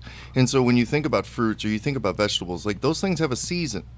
Those have a growth season. They have a harvest season. There's there's a time frame when those things happen and they occur. You- wait, well, hold they on. would be We're- gathering them yeah. when they you, were don't, you, going. you don't believe that they ate birds? Hmm? You don't believe they I ate know birds? that they did, but they didn't survive off that. But they would also they wouldn't, be- couldn't subsist off like that alone. rabbit starvation no, no. or So whatever. we'll so we'll talk about that. So I I have taught in limited capacity survival in the army, and the whole rabbit starvation thing. You have to look all the cases where that happened. It was typically at high altitude where the rabbits were incredibly lean because the rabbits themselves were subsisting on like little scruffs of grass. Right. And the people who died, it was from a lack of fat. hmm those aren't typically the situations in which it exists. And you have to look at it in these gathering cultures, they would supplement and get fats from things like natural, like nuts. Hmm. Right. Right? your body needs fat to survive. Your brain Yeah. needs fat. Like I think that's one of the biggest disservices that we've done with the Western diet is we've told everybody that you need this low fat, high carbohydrate, It's good for your sugar laden diet. Some Yeah. of the it's- healthiest it's cultures for are coastal. There's a reason most mm. cultures existed along the coast. And fish, like Fish, yeah. if you look at fish oil as a anti-inflammatory and a bunch of other things it does, it's sort of magical. Like Yeah. Did the omega threes or whatever that Well, we uh, don't make our in our own bodies. all Well- of it like Medi- the mediterranean diet you know you look at uh, it's a high fat but if you look at the people it's like you know, very I, I look at my blood work. I get my blood work done every three months. I'm afraid to look at mine. So when I was following the Western diet of low fat, low everything, I had high cholesterol, I had high blood pressure, I had all of these things going against me. And now I eat all the fat, Mm-hmm. like all the fat. I'll throw avocado in the grill and I'll cook a ribeye and then I'll eat the ribeye dude with that butter pork you gave me was like amazing all the fat, Yeah. dude. And now I don't have high blood pressure and I don't have high cholesterol and I don't have any of those things. And my diet is, I would say, eighty percent fat. Like fat and protein is pretty much all I take in. Do you, do you think that has a lot to do with like how much you fast though, because you're burning the so much of fasting, that? the I would say that. Um, so what I did when I started this journey is I did everything with baby steps. And so I gave myself three weeks. So I would implement something and I would do it for three weeks. And the first week is to develop the habit. The second week is to maintain the habit. The third week and the fourth week is usually where you start seeing the results of whatever it is change that you've made. So I would make one change and then I would monitor that for three to four weeks and then I would make another change. And in the time of doing that, what I came to the conclusion of is that 80% of my health is fasting. I can mess around with a lot of other stuff and it doesn't really matter that Yeah, much. I- I agree with that. Eighty percent of all the results that I get, all of the health benefits, all of the everything is fasting. The other stuff, the carnivore only, like the, that's the reason why I'm not going to argue. Sam can do what he wants to do, and it works for him because that's really only twenty percent of the ball game. Like that twenty percent doesn't. You can mess around with that all you want. If you have a good fasting protocol and you're maintaining a, a decent amount of activity and you're doing just a handful of other things right, you're going to get ninety percent of the results. And I think that that's what's such a disservice to people who don't understand this is because they're going out there like I was. I was killing myself in a gym. I was doing six days a week of training. I was doing so much impact training that I had to ride 100 miles a week on a bicycle because my joints couldn't take it anymore. A lot of those were two a days. And I was still 30 pounds overweight because I was putting in 100% of the effort and I was only getting 30 or 40% of the results. There's there's a saying a lot of celebrities trainers make, and it says abs are made in the kitchen. But the that's a very broad statement. But if you look at it, it it's like uh, I I look at it like uh, Tim Ferriss, like the 80-20 principle. If 80% of the time, like I said, I'll have a cheat. If I go on vacation, for instance, right? And I go, me and Smoke were talking about this the other day. If we go to Myrtle Beach and there's a, hey, this place is on the, you know, top places to eat in whatever, I'm going to try it, right? But if the other amount of time, now you may try it and you may get the taste bud, you know, dopamine kick or whatever. You may feel bad the next day, and this is where the rev difference. He's like, I'm not going to do it. But the the difference is, as far as a principle for your overall health for America, if you walk around, we are probably the most, and this is a, I don't know this to be fact, this is my opinion. I think we are the most obese nation on the face of We the are. earth right now. Yeah, I think scientifically And the that's least and the least healthy and with just a couple small changes not even small changes, cultural changes, other You- You'd stuff. have to go against all the corporate. You'd have to go through a lot to like make those changes. Well, and and there's a lot to that, but generally, like skipping breakfast, and just don't skip breakfast. Don't put cream in your coffee. Right? yeah, You that will actually- You want to make one change. Don't eat till about one o'clock. It depends when your dinner is too. If you're eating super late, but if you're going with a 16-8 to start fasting, you want to start right. It's hard. You're afraid of it. Whatever. you need your coffee in the morning. Quit putting cream in your coffee. Do a 16-8. Try that like you said you did the week, the three week, whatever you just said. when I went to the CrossFit cert, they talked about uh, there's something called, and I may be messing this up. It's entirely possible. It's called blood cycling. So every 30 days, your blood is basically completely cycled through your body. Some of the cravings you get and other things are, or what even tastes good to you, are based on your body's responses to other things. If you can, for 30 days, be disciplined enough, you won't crave a bunch of the bullshit. Because even now, on my cheat days, I haven't done the oh I'm gonna have a medium pizza like I used to do that. I haven't like even craved it at all. Yeah, it's you're not as like reactive. You don't let your body like because that's what hunger is. Is hunger is a reaction to the last time you ate. It's like your body like you know It's, respiking. a- it's an addiction.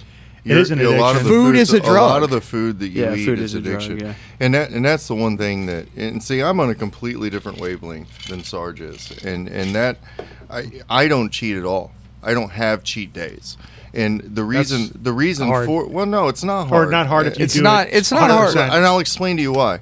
I eat to feel good. That's it. And when you eliminate, when you do an elimination diet and you get long enough into fasting and you start to understand how food impacts you in the way that you feel, all of these things that I associated as normal are not normal. You know, I used to wake up in the morning and then I would feel thin and I'd feel good and I'd get to the end of my day and I'd feel like I put two inches on my waist and I would be bloated and I would be lethargic or I would eat meals and I would get tired.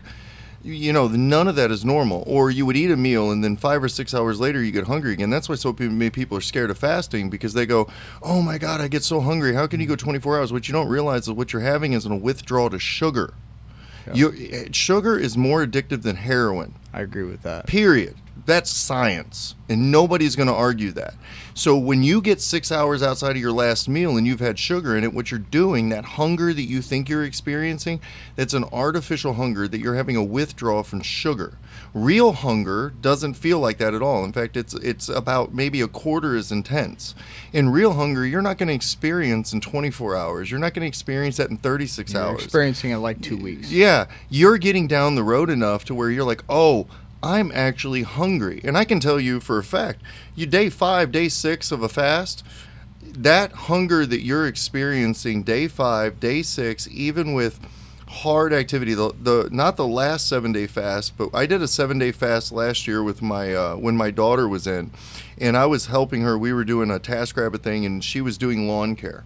And so I was going out there, it was the middle of July, 100 degree days, and I'm on a seven day fast, spending six to eight hours a day working in the heat, pulling weeds, and helping my daughter do landscaping. Okay? The hunger that I felt in day five and day six is less than the hunger that you experience five hours after a sugary meal. It's just not real. Mm-hmm. And so when I say I don't cheat, I don't like to feel bad. Like, I was on vacation in Tennessee a while back, and uh, my mom wanted to go to this place that uh, this fish place or whatever. And so this is one of the rare times that I was like, yeah, I felt like I needed some vegetables, and uh, I ate um, I ate a salmon fillet, and then I had two servings of uh, vegetables that had squash and zucchini in it. I felt so bad after that meal; it was immediate regret, and that lasted for two days. Two days. I can go upstairs right now. I can cook two 16 ounce ribeyes and kill that thing. And I don't feel any different after I'm done eating that. I don't feel bloated. I don't feel nasty. I don't feel gross. I don't feel disgusting. I don't feel anything but good and full. So to me, it's like when I look at, you know, I used to have a problem with like cookies or, or cheesecake and, and things like that.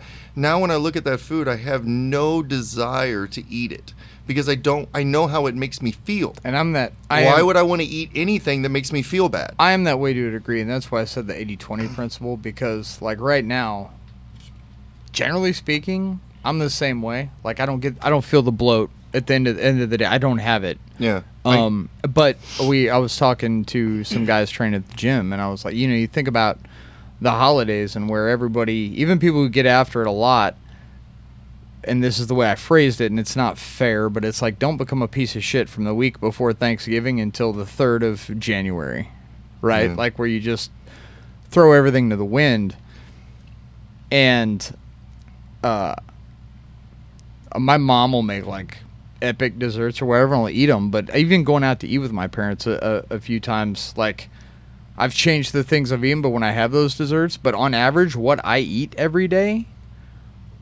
yeah, I, don't have that because I'm not getting a crazy. Car- Most of it's protein. I eat mm. more vegetables than you, but I don't get the bloat from that. Well, and a lot of the meat I eat too, I hunt. So it's like a lot of venison and stuff like that. that's like, why I said you I want to. I want to kill. I want to. I have a goal this year. After I kill the first deer, I want to all the protein I consume. I want to be that I that I killed Yeah. because even the stuff like your meat in the store, you know, it's like oh, it's nice and red. It's like they sprayed shit on it to make Right, it it's look all that dyes way. and to make it look yeah. that way. It's not even. It's not even real. Well, and a lot of people, they, that's another thing that I'll address too. A lot of people think that you're going to spend a lot of money. They go, "Oh my God, how can you afford to eat meat all the time?" Like, look, when you're not buying all that other shit, it's not any more expensive. you save money. You save money. Like I'm not going to the store and buying bread and cereal and all this other accessory goods. I'm just going to the store and getting meat. You know, and it's like the I was paleo when, or I was, Yeah, I was you were- primal. Yeah, Primal for a while. You guys know Yeah. Mark Mark Sisson? This was like Yeah, I've heard the name. ten years ago. I've heard Um, the name. I, I was So, pri- primal for about Look, three long years. Long story short, you just find some ball sacks, you chew on them, and that is all the I knew you were protein getting to that. and all I the knew that was oils the- that you're comes going to to need. balls. he said that out uh, loud. I'm just saying. No, I, look, it's just protein and meat, man. It's good.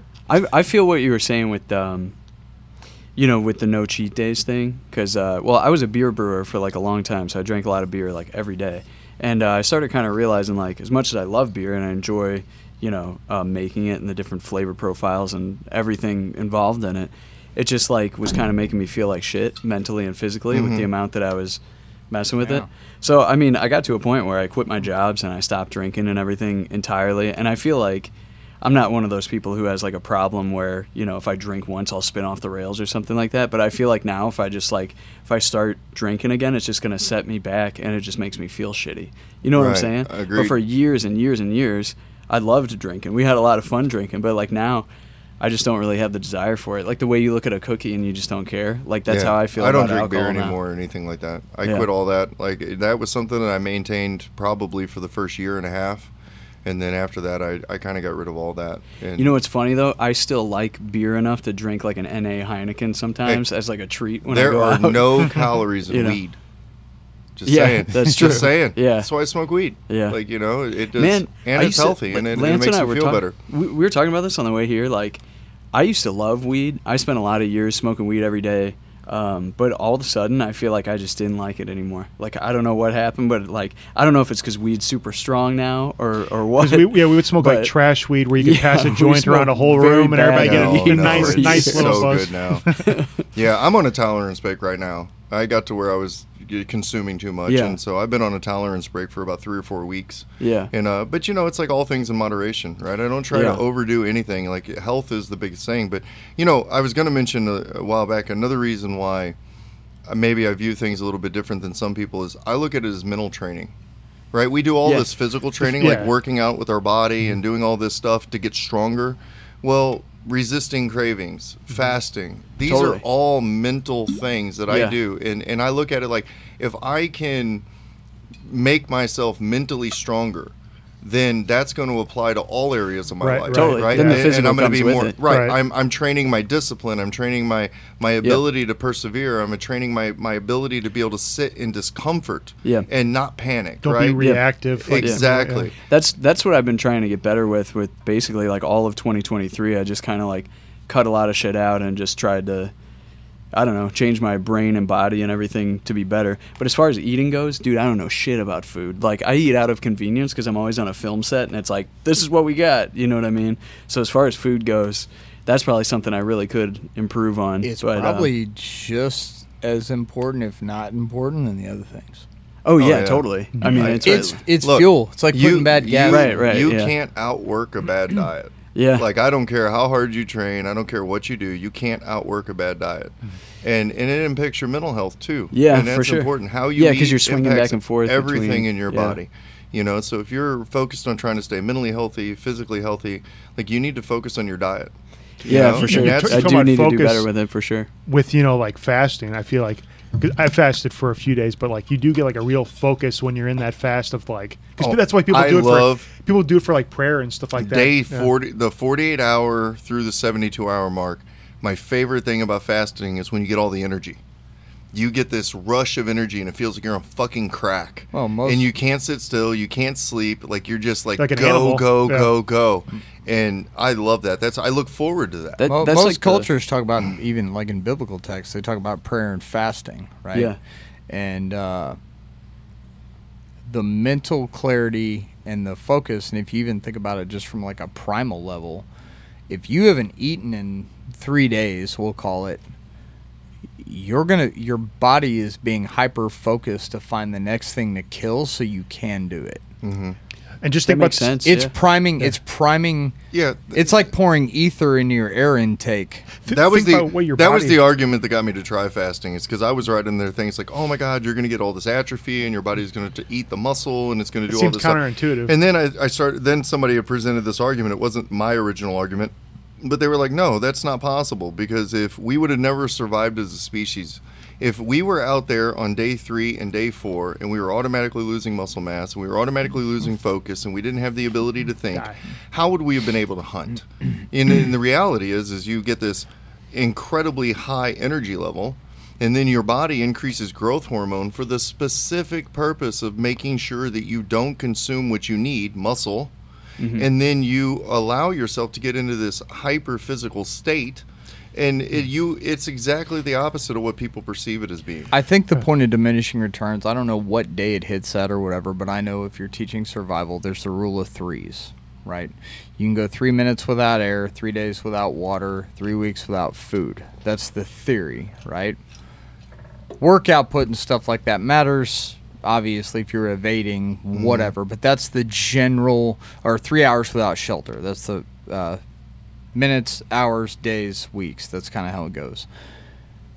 Uh, if you were out aggressively hunting every day or patrolling or whatever, probably at the two week mark, Yeah. you're there's there's going to be a drop off. But for sure, a couple days in, probably like three to five, you're going to get a huge spike where your body's going, nope, you're getting this, you're tapping into stores to get after it to prime you to make that Well, happen. And that was what I told you, and I think that's what sparked you into getting into the fasting. Is the first time we met at jujitsu, and I rolled with you. I was on day 18 of a 21 day fast. Damn. That's crazy. Like the very first time, the first week I walked into the gym, I was in the middle of the, my 21 day fast. I remember you. and then I ended up I ended up rolling with you, and, and it was you and a couple other people, and I was like, yeah, I was on day 18 of a 21 day fast, and Going to I the had gym. I had plenty of energy to go do jujitsu for an hour. Yeah. Like you know, it was not an issue, and you know, and that's just, yeah, so you got to really ask yourself, like you know, when you experience things that go against the norm or the narrative, right? You then you got to ask yourself, like, what what works for me? Right. You know, in all in all aspects. Yeah, it's it's uh, you know, we're always talking about like resting, like your muscles after like working out, but like what about resting like your organs? Because when we're just sitting here, there's a bunch of shit going on inside us. You know what I mean? It Like, is pretty There's a whole digestive system like Yeah. that's yeah, dude, that's why that's a lot that's of why like the biggest calories the- just right there. that's why the biggest thing I, I think that uh, people do wrong is, uh, you know, we got into this thing where they're like, oh, you need to eat five, six times a day. Why would you want to start your system that much? And most of your body energy is going to processing food at that point. Right. Yeah. Like I give myself an eating window. And so, and, and I've made some changes. And again, I'm not promoting this for anyone out there in the audience that's listening because you all do your own thing.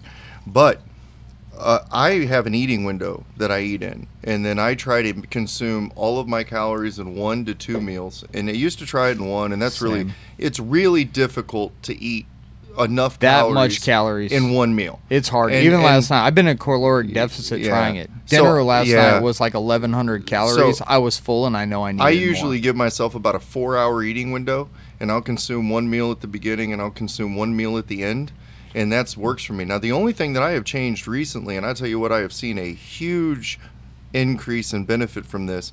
I stopped consuming food at night. As soon as the, if I don't get to eat before the sun goes down, I will refuse to take in any food. And I started putting all of my eating hours into daylight hours. And I have seen such a benefit from that. I'm sleeping better. I have higher energy levels. Yeah, I got a question. Do you, does it affect your dreams? Do you have dreams different when you're doing that? What I think is, and, and I don't, and, and unfortunately, um, uh, my wife has more information on this than I do, but she she always reads like general journal articles and science articles and things like that, and so she's the one that uh, basically presented the information to me, and I I don't even want to paraphrase it right now because I don't have enough of the information, but the argument that she presented to me was essentially that what it does is you're you're putting your body in a in a, a hyper state. You're, you're you're spiking your, your blood glucose and you're getting yourself into these sleeping hours to where your body should be shutting down, not starting up. And when you eat, you're jump starting your metabolism, you're jump starting your system, you're getting everything working, and it just made sense to me.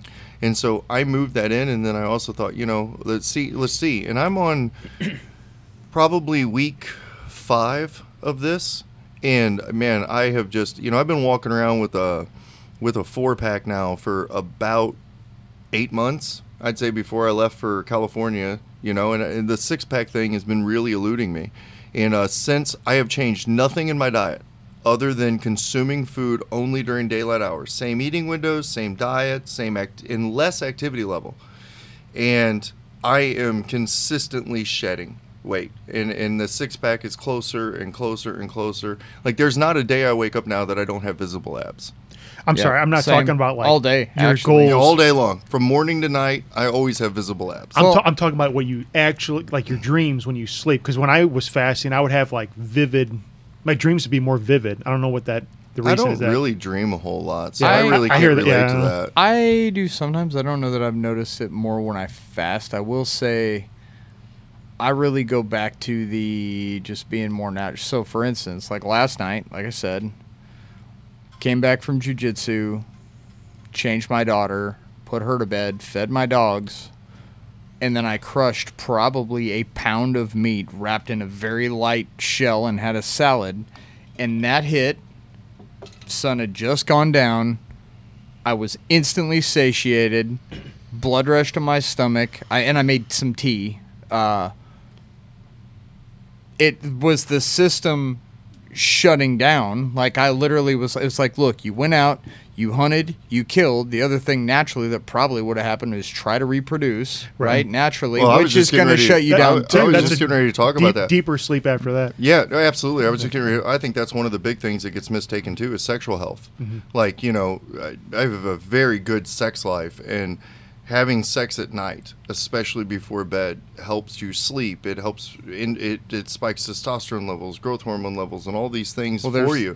Like th- that is something that I think a lot of people really misunderstand. That you need a good sex life, a good sexual habit is very good for your health. Not and your mental space. Well, if you think about if you're thinking about us as a species, that's everything you do to survive is to get to that point Well, of you- reproducing. So when you get to that point of reproducing, it's like you yes, went I, out. met, I met all my goals. I met all my goals. Shh, I can go to sleep. Well, know you what I go, mean? you Yeah. get up, you you you've you've woken up. You kind of naturally by the sun coming, your circadian rhythm is set. You go out, you you pursue the animal, right? Hopefully, you killed it. When you come home, especially on those days, you got your reward. Your reward, right? You're you're consuming that, and then you're attempting to reproduce to further your your bloodline Oh, and then and then and then your body goes you got your your reward system and now your body needs to reset because it knows it needs to do it again And that's biological too. I'll tell you what, nothing, nothing makes me hornier than hunting season. And I don't know why that is, but there's something about when I come out of the woods, man, I'm ready to go. Yeah. Like that is just a biological drive. clicking like into go- something in your Oh yeah, yeah. The, brain. the wife loves hunting season. Like it is like yeah, go hunting, go do that go do that. Yeah, and I'm like yeah, let's do this. You know, more of Like, that no but fuck I, yeah, man. I do think there's something you know it's like the gut bomb it's there's the joke about like Thanksgiving you know you have the big Thanksgiving meal and everybody's sitting there watching football and then they're sawing logs on the couch well yeah because on a survival level they just the tank's full and they're not getting everything else necessarily, but their body's kind of responding to that. You know, the blood going to the stomach and all that. All, mm-hmm. Your body has to divert the energy to that, to what's happening, to digestion and moving nutrients where they need to go. So you guys are talking about like meeting the the needs of like your animal self. You know, you got sex, shelter, water. Well, it's food. Maslow's. But what, what what outside of that satiates like your heart? You know what I mean? Uh, Like we're, it- we're it- talking uh, Maslow's hierarchy of needs. Well, here. that's It's- yeah, no, that's what yeah. I'm saying. Like, though. we're just Oh, I like, think all, uh, all Like, of that. You don't have that. We have the ability right now because all of our other needs are met. I don't want to say artificially. That's not the right word. It's just the word I have. Yeah. Like I can go to the store and buy something. Even people, even if you didn't have a job and you're on welfare and you were had an EBT card and you could buy food, right? Um, you have a greater luxury. You don't have to worry about am I going to eat tomorrow because I promise you when that need is there, you know, food, water, or well, in order, shelter, water, food, and then reproducing probably right after that. Once you go all the way through that, then you can start talking about intellectualism and, and, and some of those other things. But self actualization, Yeah. and belonging, if things uh, like that. if I'd make any argument, the more you get back to your biological state, the healthier your mental space will be. I think Yeah. that a lot of the problems in our current society with mental health is the like Sarge was alluding to, it's this artificial structure of life that we have. We're not doing our base biological needs anymore. Yeah. Those needs are met. So if you get to where you're eating at a more biological level, your activity is a higher, you're you're hunting, you're reproducing, you're doing these things on a regular basis, you're going to find yourself in a in especially like you know high fats for your diet and things like that. You're going to find yourself in a better mental space, and that is going to give you the time, you know. But uh, to in addition to that, I do meditation right? I do, you know, yoga, meditation, sauna. There is a lot of things that I do specifically. You know, I journal at night before I go to bed. You know, these things are, are mental health practices that are just Yeah. as important as physical training. And if you don't do those things, if you're not exercising your mind, if you're not exercising your body, if you're not searching for spiritual and mental health, then you're not completing your physical journey. Nobody, totally. I mean, it's- nobody's it's all reciprocal. Nobody's It's all worried. reciprocal. Nobody's worried about creating art if they can't eat. exactly. Yeah, that's true. Yeah. Yeah. Right. So everything you talked about, the biohack, like that level of it, the tweaking on a fundamental level, if we all were in a plane flying somewhere and it crashed, the only things we would be thinking about was staying alive. Once that was accomplished, we could talk about expanding and You know, Yeah. we've we've talked So- about this before. Think about it all the way down to like defending yourself. When's the last time you've been in a fight? When's the last time somebody has physically threatened you? every day. Every day. But when, right? How me. often do you exercise your primal need for self-defense? When's the last time you killed something? Like these are things that we were designed to do as humans. Do you And- think we could outgrow it though with evolution? I think, and you know, here's my personal opinion, and I don't want to put this on anybody because my personal opinions and my thoughts are just my own, right? Whatever works for everybody else. For sure. I think that until we find a way to genetically change our biology, like I said before, we are still the same biological animal that was hunting and gathering 10,000 years ago. You know, these people that we look back on and we think of as like Neanderthals and we think of as like un, you know, civilized people, they had the same thoughts, the same feelings, the same biological needs. Their bodies functioned exactly like ours do. Well- there is, all that was different was their environment was different. Well, and Yeah, I the think world I think them. we have I think we have the gift because a higher thought to figure it out though. It's like the stuff Graham Hancock and those guys are doing that we've talked about on here before. That we are probably not the first culture that's Oh, no, been I think we're one of incredibly elevated. Yeah, And exactly. because of natural catastrophe, apocalypses that have happened throughout time, just a disaster that have Mm-hmm. Hit the Yeah. reset button. You're saying on but Earth. I think you know, Yeah. because On you look at our Yeah. base biological needs. You know, so why do we have nationalism? Why do we separate people based on religion or color? We do just those all those all come. a- Well, those, fear. but where does tribalism come from? Tribalism comes from the biological need to protect resources. Resources. exactly. So when you have a limited amount of resource and those resources are needed to survive, you form a tribe and you defend your resources, and you don't want other people coming in to take your resources. So that is a natural biological thing. Even something as simple as being closed-minded. You know, people like to really shit on people for being closed-minded, but look, that's a natural biological state. New is bad. New it's will a kill fear you. response. Yeah. It's a What- fear what- what's But that's weird though thing. is that it's not just protecting like resources; it's protecting like uh, self-image. It's different things nowadays, like your social media and all this other stuff. It's like- Imaginary But it's Right, the it- yeah. same biological It's the same- drive. right, it exactly, all, but go- it's it all, it all different goes down to the same thing. So I'll put So- it to you like this: Let's say we, let's say I have a, for lack of a better way to articulate it, let's say I have a deer, a deer. That's it. We know the rest are wiped out, and there's f- five of us in this room, and we know how long ish that deer can last, right? And somebody else comes in. I don't care who they are. I don't care. Let's say a a family comes in, dad, mom, two kids. We're all going to have natural inclination toward empathy, but we're immediately going to start triaging where that empathy would go, right? Mm-hmm. It's just natural.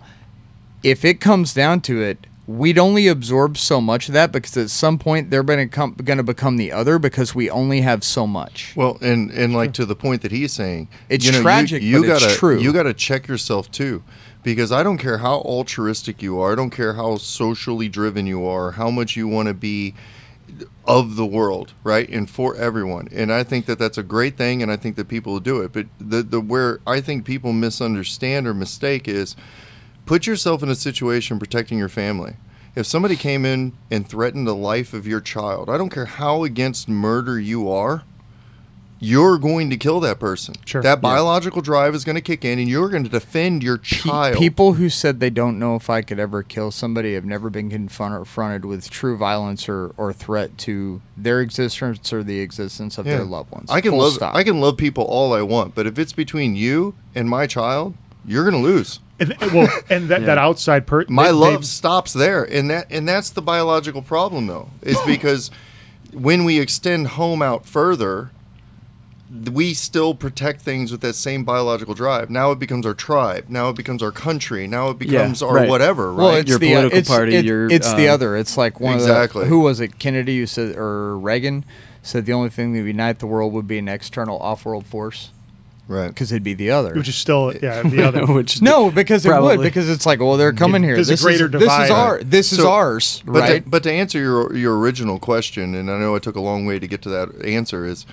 I don't think until we are capable of changing our actual biology, if we can't change our DNA and we can't find a way to get rid of some of these base survival instincts, then I think that the ability of the human race to come together is limited. See, and I don't. I even think it goes a little bit further until we have a developed technology that allows for a limitless resource of power and sustenance. It's I like- think. yeah. I think Energy would be a I big think thing. we're still there unless we can yeah. uh, somehow make our biology where we don't rely on that. Well, you know they got the uh, they're talking about the the cell created like meats and j- meat and jar or whatever. You know what I mean? Like lab grown meat. yeah, it's I not g- killing it, but I mean it may still technically well, be if we're able to have more resources, so we're not all clamoring over it, that will if as soon as soon as promote you more peace.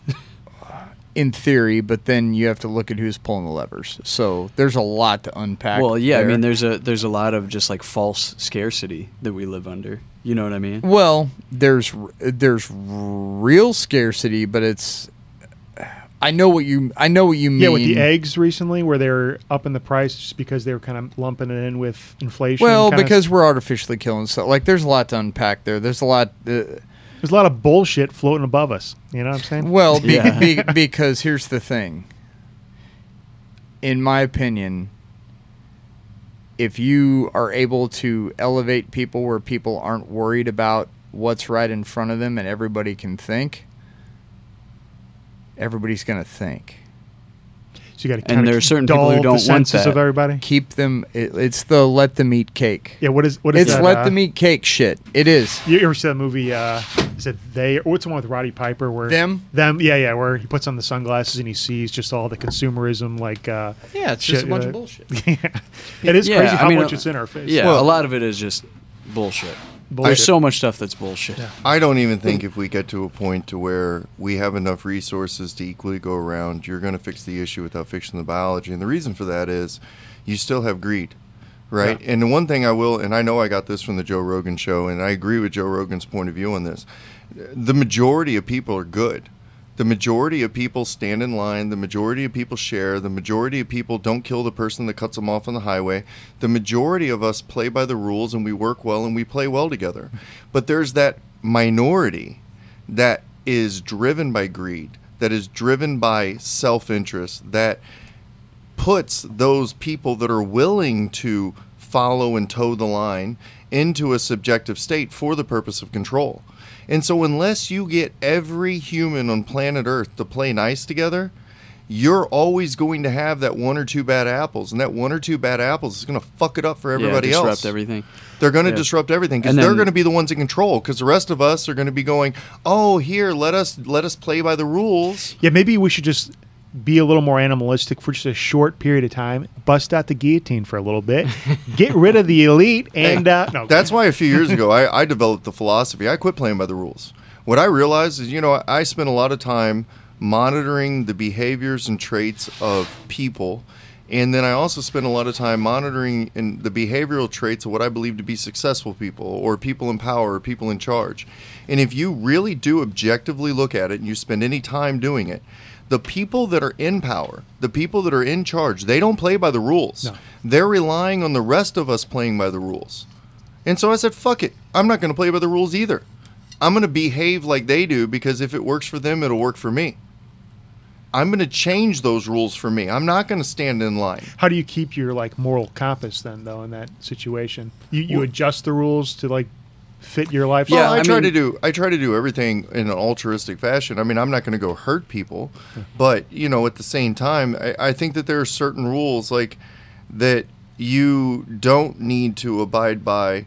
That um, you know, for example, you know, everybody line up and go get a drink of water, okay? Or you can just choose not to stand in the line and go find your own water, right? Yeah. There are ways to not follow that lead, and and that's exactly what you see the people that are in charge or the people that are in power. You know, the ones that abuse it, they cut to the front of the line. Yeah. But what do other guys do? They find their own water. Yeah, right. The they- ones in charge make you get in line. Exactly, and that's that's what they do. But no, I know I know what you're saying about uh, yeah, just not um, not. I I would almost put it in a different way. Like I feel like I've decided not really to take the path that most people do, you know, or the one that is like shown to you or that is said to be the best one, and decided to kind of just do my own thing, what feels right within me, but without compromising like you know my morality and treatment of others because that is very important to me. But uh, I know what you're saying. Like, go find your own water. I think that's a good way of putting it. Like, you I, th- Sorry. no, no, go ahead. I, I was got nothing say, else do to you, say. do you think hundred percent of successful people though have like they, they, they I mean they could be good people, but they could have this separation where they're like, I need to do this to get ahead. Like I need to. No, I need, no, not at need to- all. I Not at to- all. okay. In fact, in fact, this is something I'd like to talk on for a second because I think that that is the biggest misclaimer that people make in the world is we view all successful people or all people who have money in this negative way. And I think that is a self-limiting mindset. I also think it comes back to there there is a there are things that we were just born into and but everybody was born free right? Everyone was born free and you had aspirations and wants at some point in your life you were told that you couldn't have this that that wasn't okay for you that you couldn't have that or whatever. And just because you have money doesn't make you a bad person. I know people that are very very wealthy. I, when we went to tennessee we were at the uh, this granville tennessee has this uh, basically it's a mayberry town now but it's this old school town that it's set up like the 1900s and there was this general store there and it's a very small group of people and it's a it's not a reenactment town. I, I don't know how else to explain it other than like seriously it's like walking back into the 1900s And this general store that was there one of the guys that grew up in this town um, they have a parade every year where this doctor had delivered 600 babies that lived in this town. And so every year they come back to this town and they have a parade in honor of this doctor. And this gentleman was one of the individuals that was at this parade. And he was walking by the general store and he seen it and dilapidated and he had just retired. And a few days later, the, the guy, the, the volunteer that was telling the story, I was sitting there listening. And uh, he said, you know, a few days later, his wife came to him and asked him and said, hey, uh, you've been looking for something to do. Why don't you buy that general store?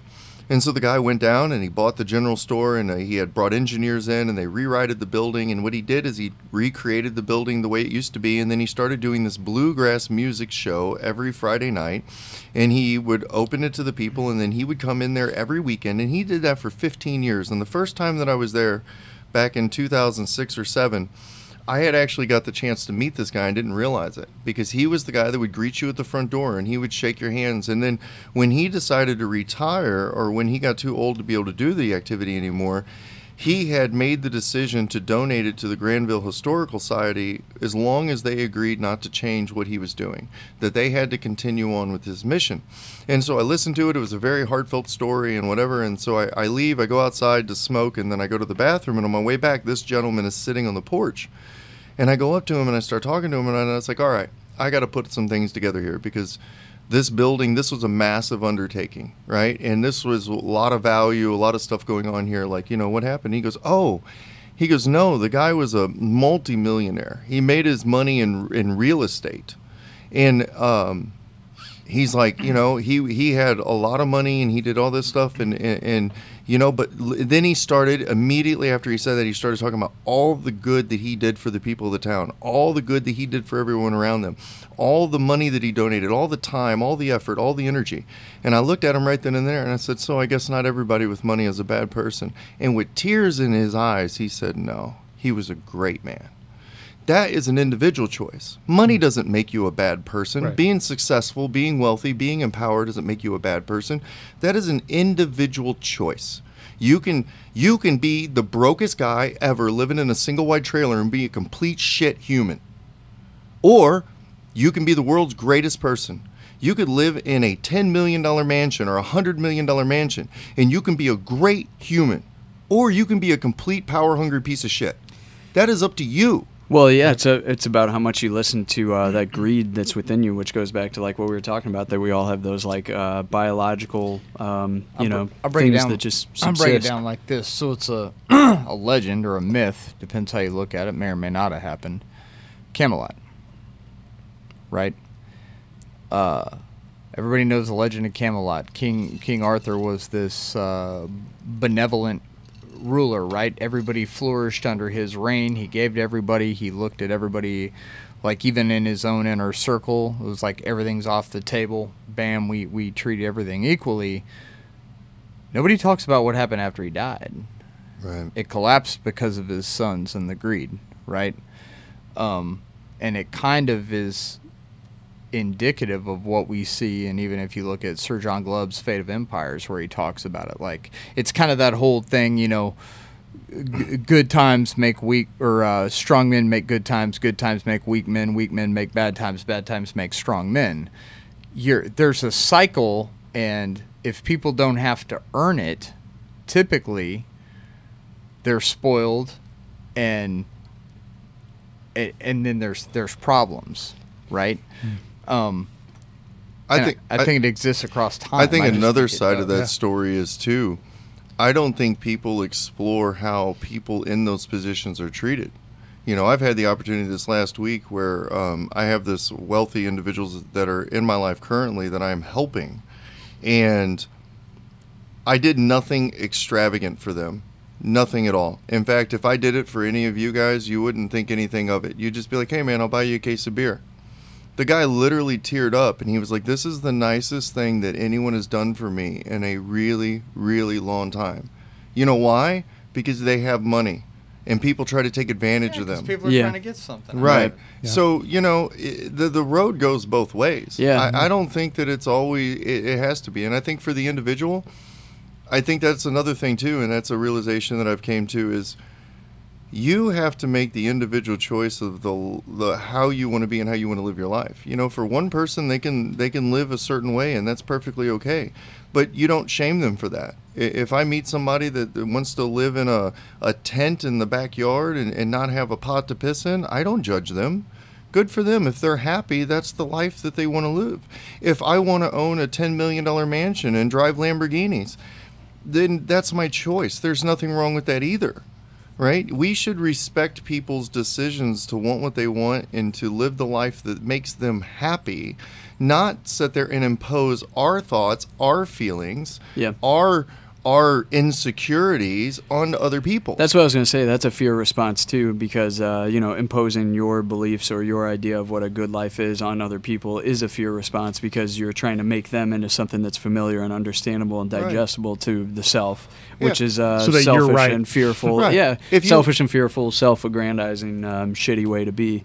So uh, yeah, sometimes you just got to like step back and just be like, you know, Yeah, do if what you're, you you're do. the if you're the guy and you live in a, a modern middle class neighborhood and uh, you look down on people that live in trailers, all you're doing is projecting your own insecurity. You know, you Right. think you're better than those people. You're not better than anybody. Yeah, and you They- attach your value to what they're you- living their life. And if you're the same person and you're looking at somebody that lives in a mansion that's driving the cars that you always dreamed of, and you think, "Oh my God, they must be terrible" or whatever. You know, you see that with uh, beauty a lot, right? We assume that pretty people are assholes, right? Yeah. We don't assume that ugly people are assholes, but there are just as many ugly people that are complete assholes as there are pretty people that are complete assholes. At the end of the day, it just comes down to the human. Who are you as a person, and who do you aspire to be? Yeah, it's also um, you know you're meeting someone else uh, where th- at, at the moment that they've arrived at, and you don't know what circumstances shaped them into that. You know, the winds of circumstance will carry you into all kinds of different crazy places and appearances and uh, possessions and um, living situations and things like that. So, you know, I try to be as non-judgmental as possible. and for everybody to get there, that's what like crafts them. That's what makes them a person. You're talking about like King Arthur. Like he was crafted by his life to get there, and then for his, I don't, I'm assuming it was his sons or another knight that had inherited. They they didn't have. They weren't crafted by like his journey to get to that point. So it was just like a drop well, it's off like uh, of power. Succession or uh, King Lear. you know, no, I if mean, you look at those are- most, if you look at most of the dynasties of people who are, and I mean, there's nuance to this, but typically the people where they make their kids still earn it, even if they have money. I had a friend. He, uh, I didn't even know this until uh, I was about to get out of the army. We are getting out of the army together. He was acting as our armor at the time, and uh, he went to the All Army Wrestling Trials, and he made it onto the All Army Wrestling team. And I was like, dude, you're gonna go be in Colorado, All Army Wrestling? He goes, no, I just made a call because Florida State's recruiter was gonna be there, and I wanted him to see me. And I'd known this guy. He'd been in another platoon for a while. Like we were cool, but we were really tight. But I always knew he had a new dirt bike or a new truck or a different vehicle. It was kind of weird for back then what you made in the army, right? And uh, he's like, "No, I'm getting out, man. I'm going to go to Florida State. I just landed an all right scholarship." And I was like, "Why would you do that?" And he goes, "You you don't know my family situation, do you?" I was like, "No." So his parents were multimillionaires, like multi multimillionaires, and the deal they had with their kids, they made their daughter, she had to get a four year degree, and both their sons, they said, we don't care what branch of service you do, you have to honorably be discharged from the military after serving at least a three or four year tour, whatever you could get at the time. He was leaving service getting a million dollar check from his parents. This was back in 2001, sorry. Um, his parents were giving him his brother and his brother was in our sister brigade right up the road. Giving his brother and his sister and him their beach house in Florida. Even with all that being said he had a GI bill and he's like I need to knock out school. He was going to go to college but he had had that paid for. But it was because of the things his father put in place when they were growing up about hard work. His parents helped him but they set conditions where they still had to earn it. Yeah and even their sister like he ended up investing him and his brother invested i think uh, 100000 each in a nightclub so he was a nightclub owner and a college student going into it like all the conditions set but the work ethic and everything else was there because the parents didn't just go oh here you go Yeah. Yeah. they made him earn Hard it. work and sacrifice is necessary for character building. It's Yeah. necessary for appreciation. That's a lot of what's wrong with our culture today is that we live in a world in which we've inherited the hard work and sacrifice of generations before us. And so we don't have to do the same things to get ahead. We don't have to live the same way. Right? The home that I live in now is greater than anything that my parents ever wanted to own. I didn't, you know, I had a step up in life already right? We can achieve things that previous generations just couldn't seem possible, right? So you have to put yourself. I think if you want, like we were mentioning, you were mentioning before, like what do you do? Hard work and sacrifice is necessary for character development. And good decisions. And good decisions. And you have to be there. You know i have been as broke as you can possibly be. I have lived in the single wide trailer. I've had the cars that don't run. I have i have been collecting change out of my couches so that we had money to do anything right that you can be at every stage of life but you got to carry that appreciation with you. That's character building right? That's part of you and who makes you as a person. And you know if you don't have those things you got to find other ways to challenge yourself so that you can develop those same type of character skills. I think also like even when you don't have shit, you have to remain grateful because um, you know, like we were saying earlier, could always be worse. A lot of generations before had it worse. Um, yeah, I've definitely been at points that were very low, but at those points, I still tried to remain as grateful as possible and uh, remind myself of that Yep. daily. You know, I mean, yeah being uh, grateful is a state of mind isn't it It is, yeah, for sure. And to try to remain in it can be, uh, I mean, that's a discipline in it in itself. You know, to search for and uh, remind yourself of those things. i think even the key to are that really is hard. to not expect anything and to be grateful for everything right. Yeah, you know you don't expect anyone to do anything for you but just be grateful when they do yeah, right? Show your appreciation.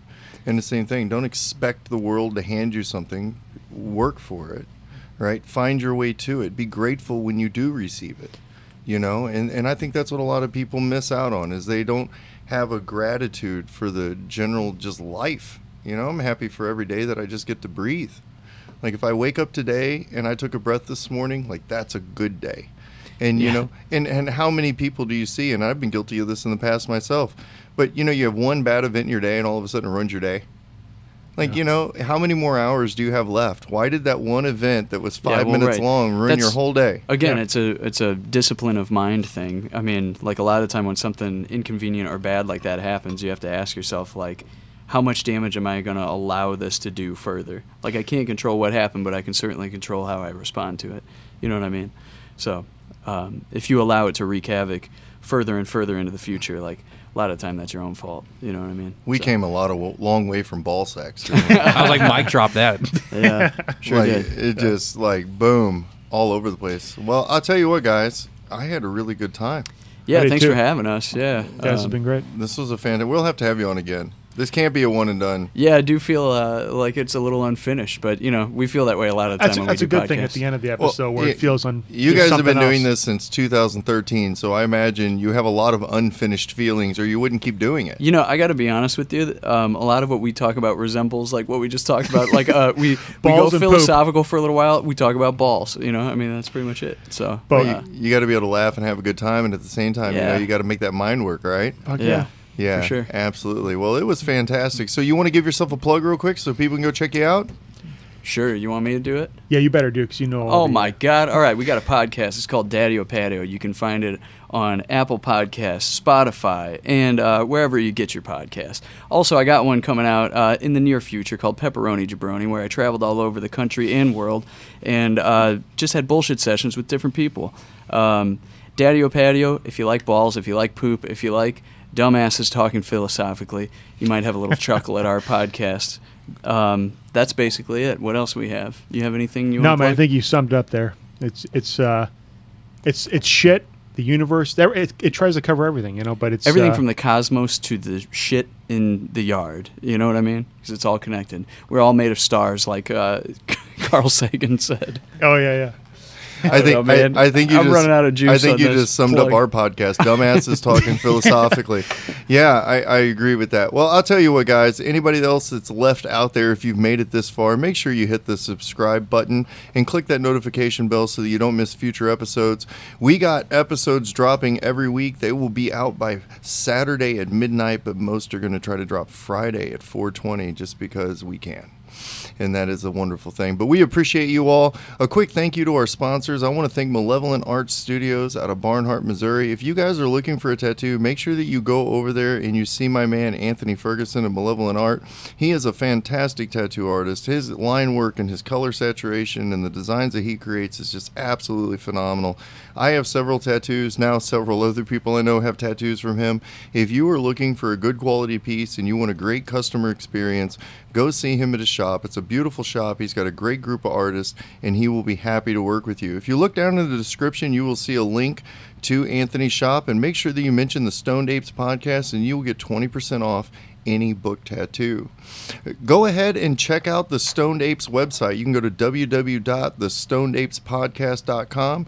We have links there that is uh, you can find all of our episodes online as well as all of the wonderful places that our guests mentioned earlier.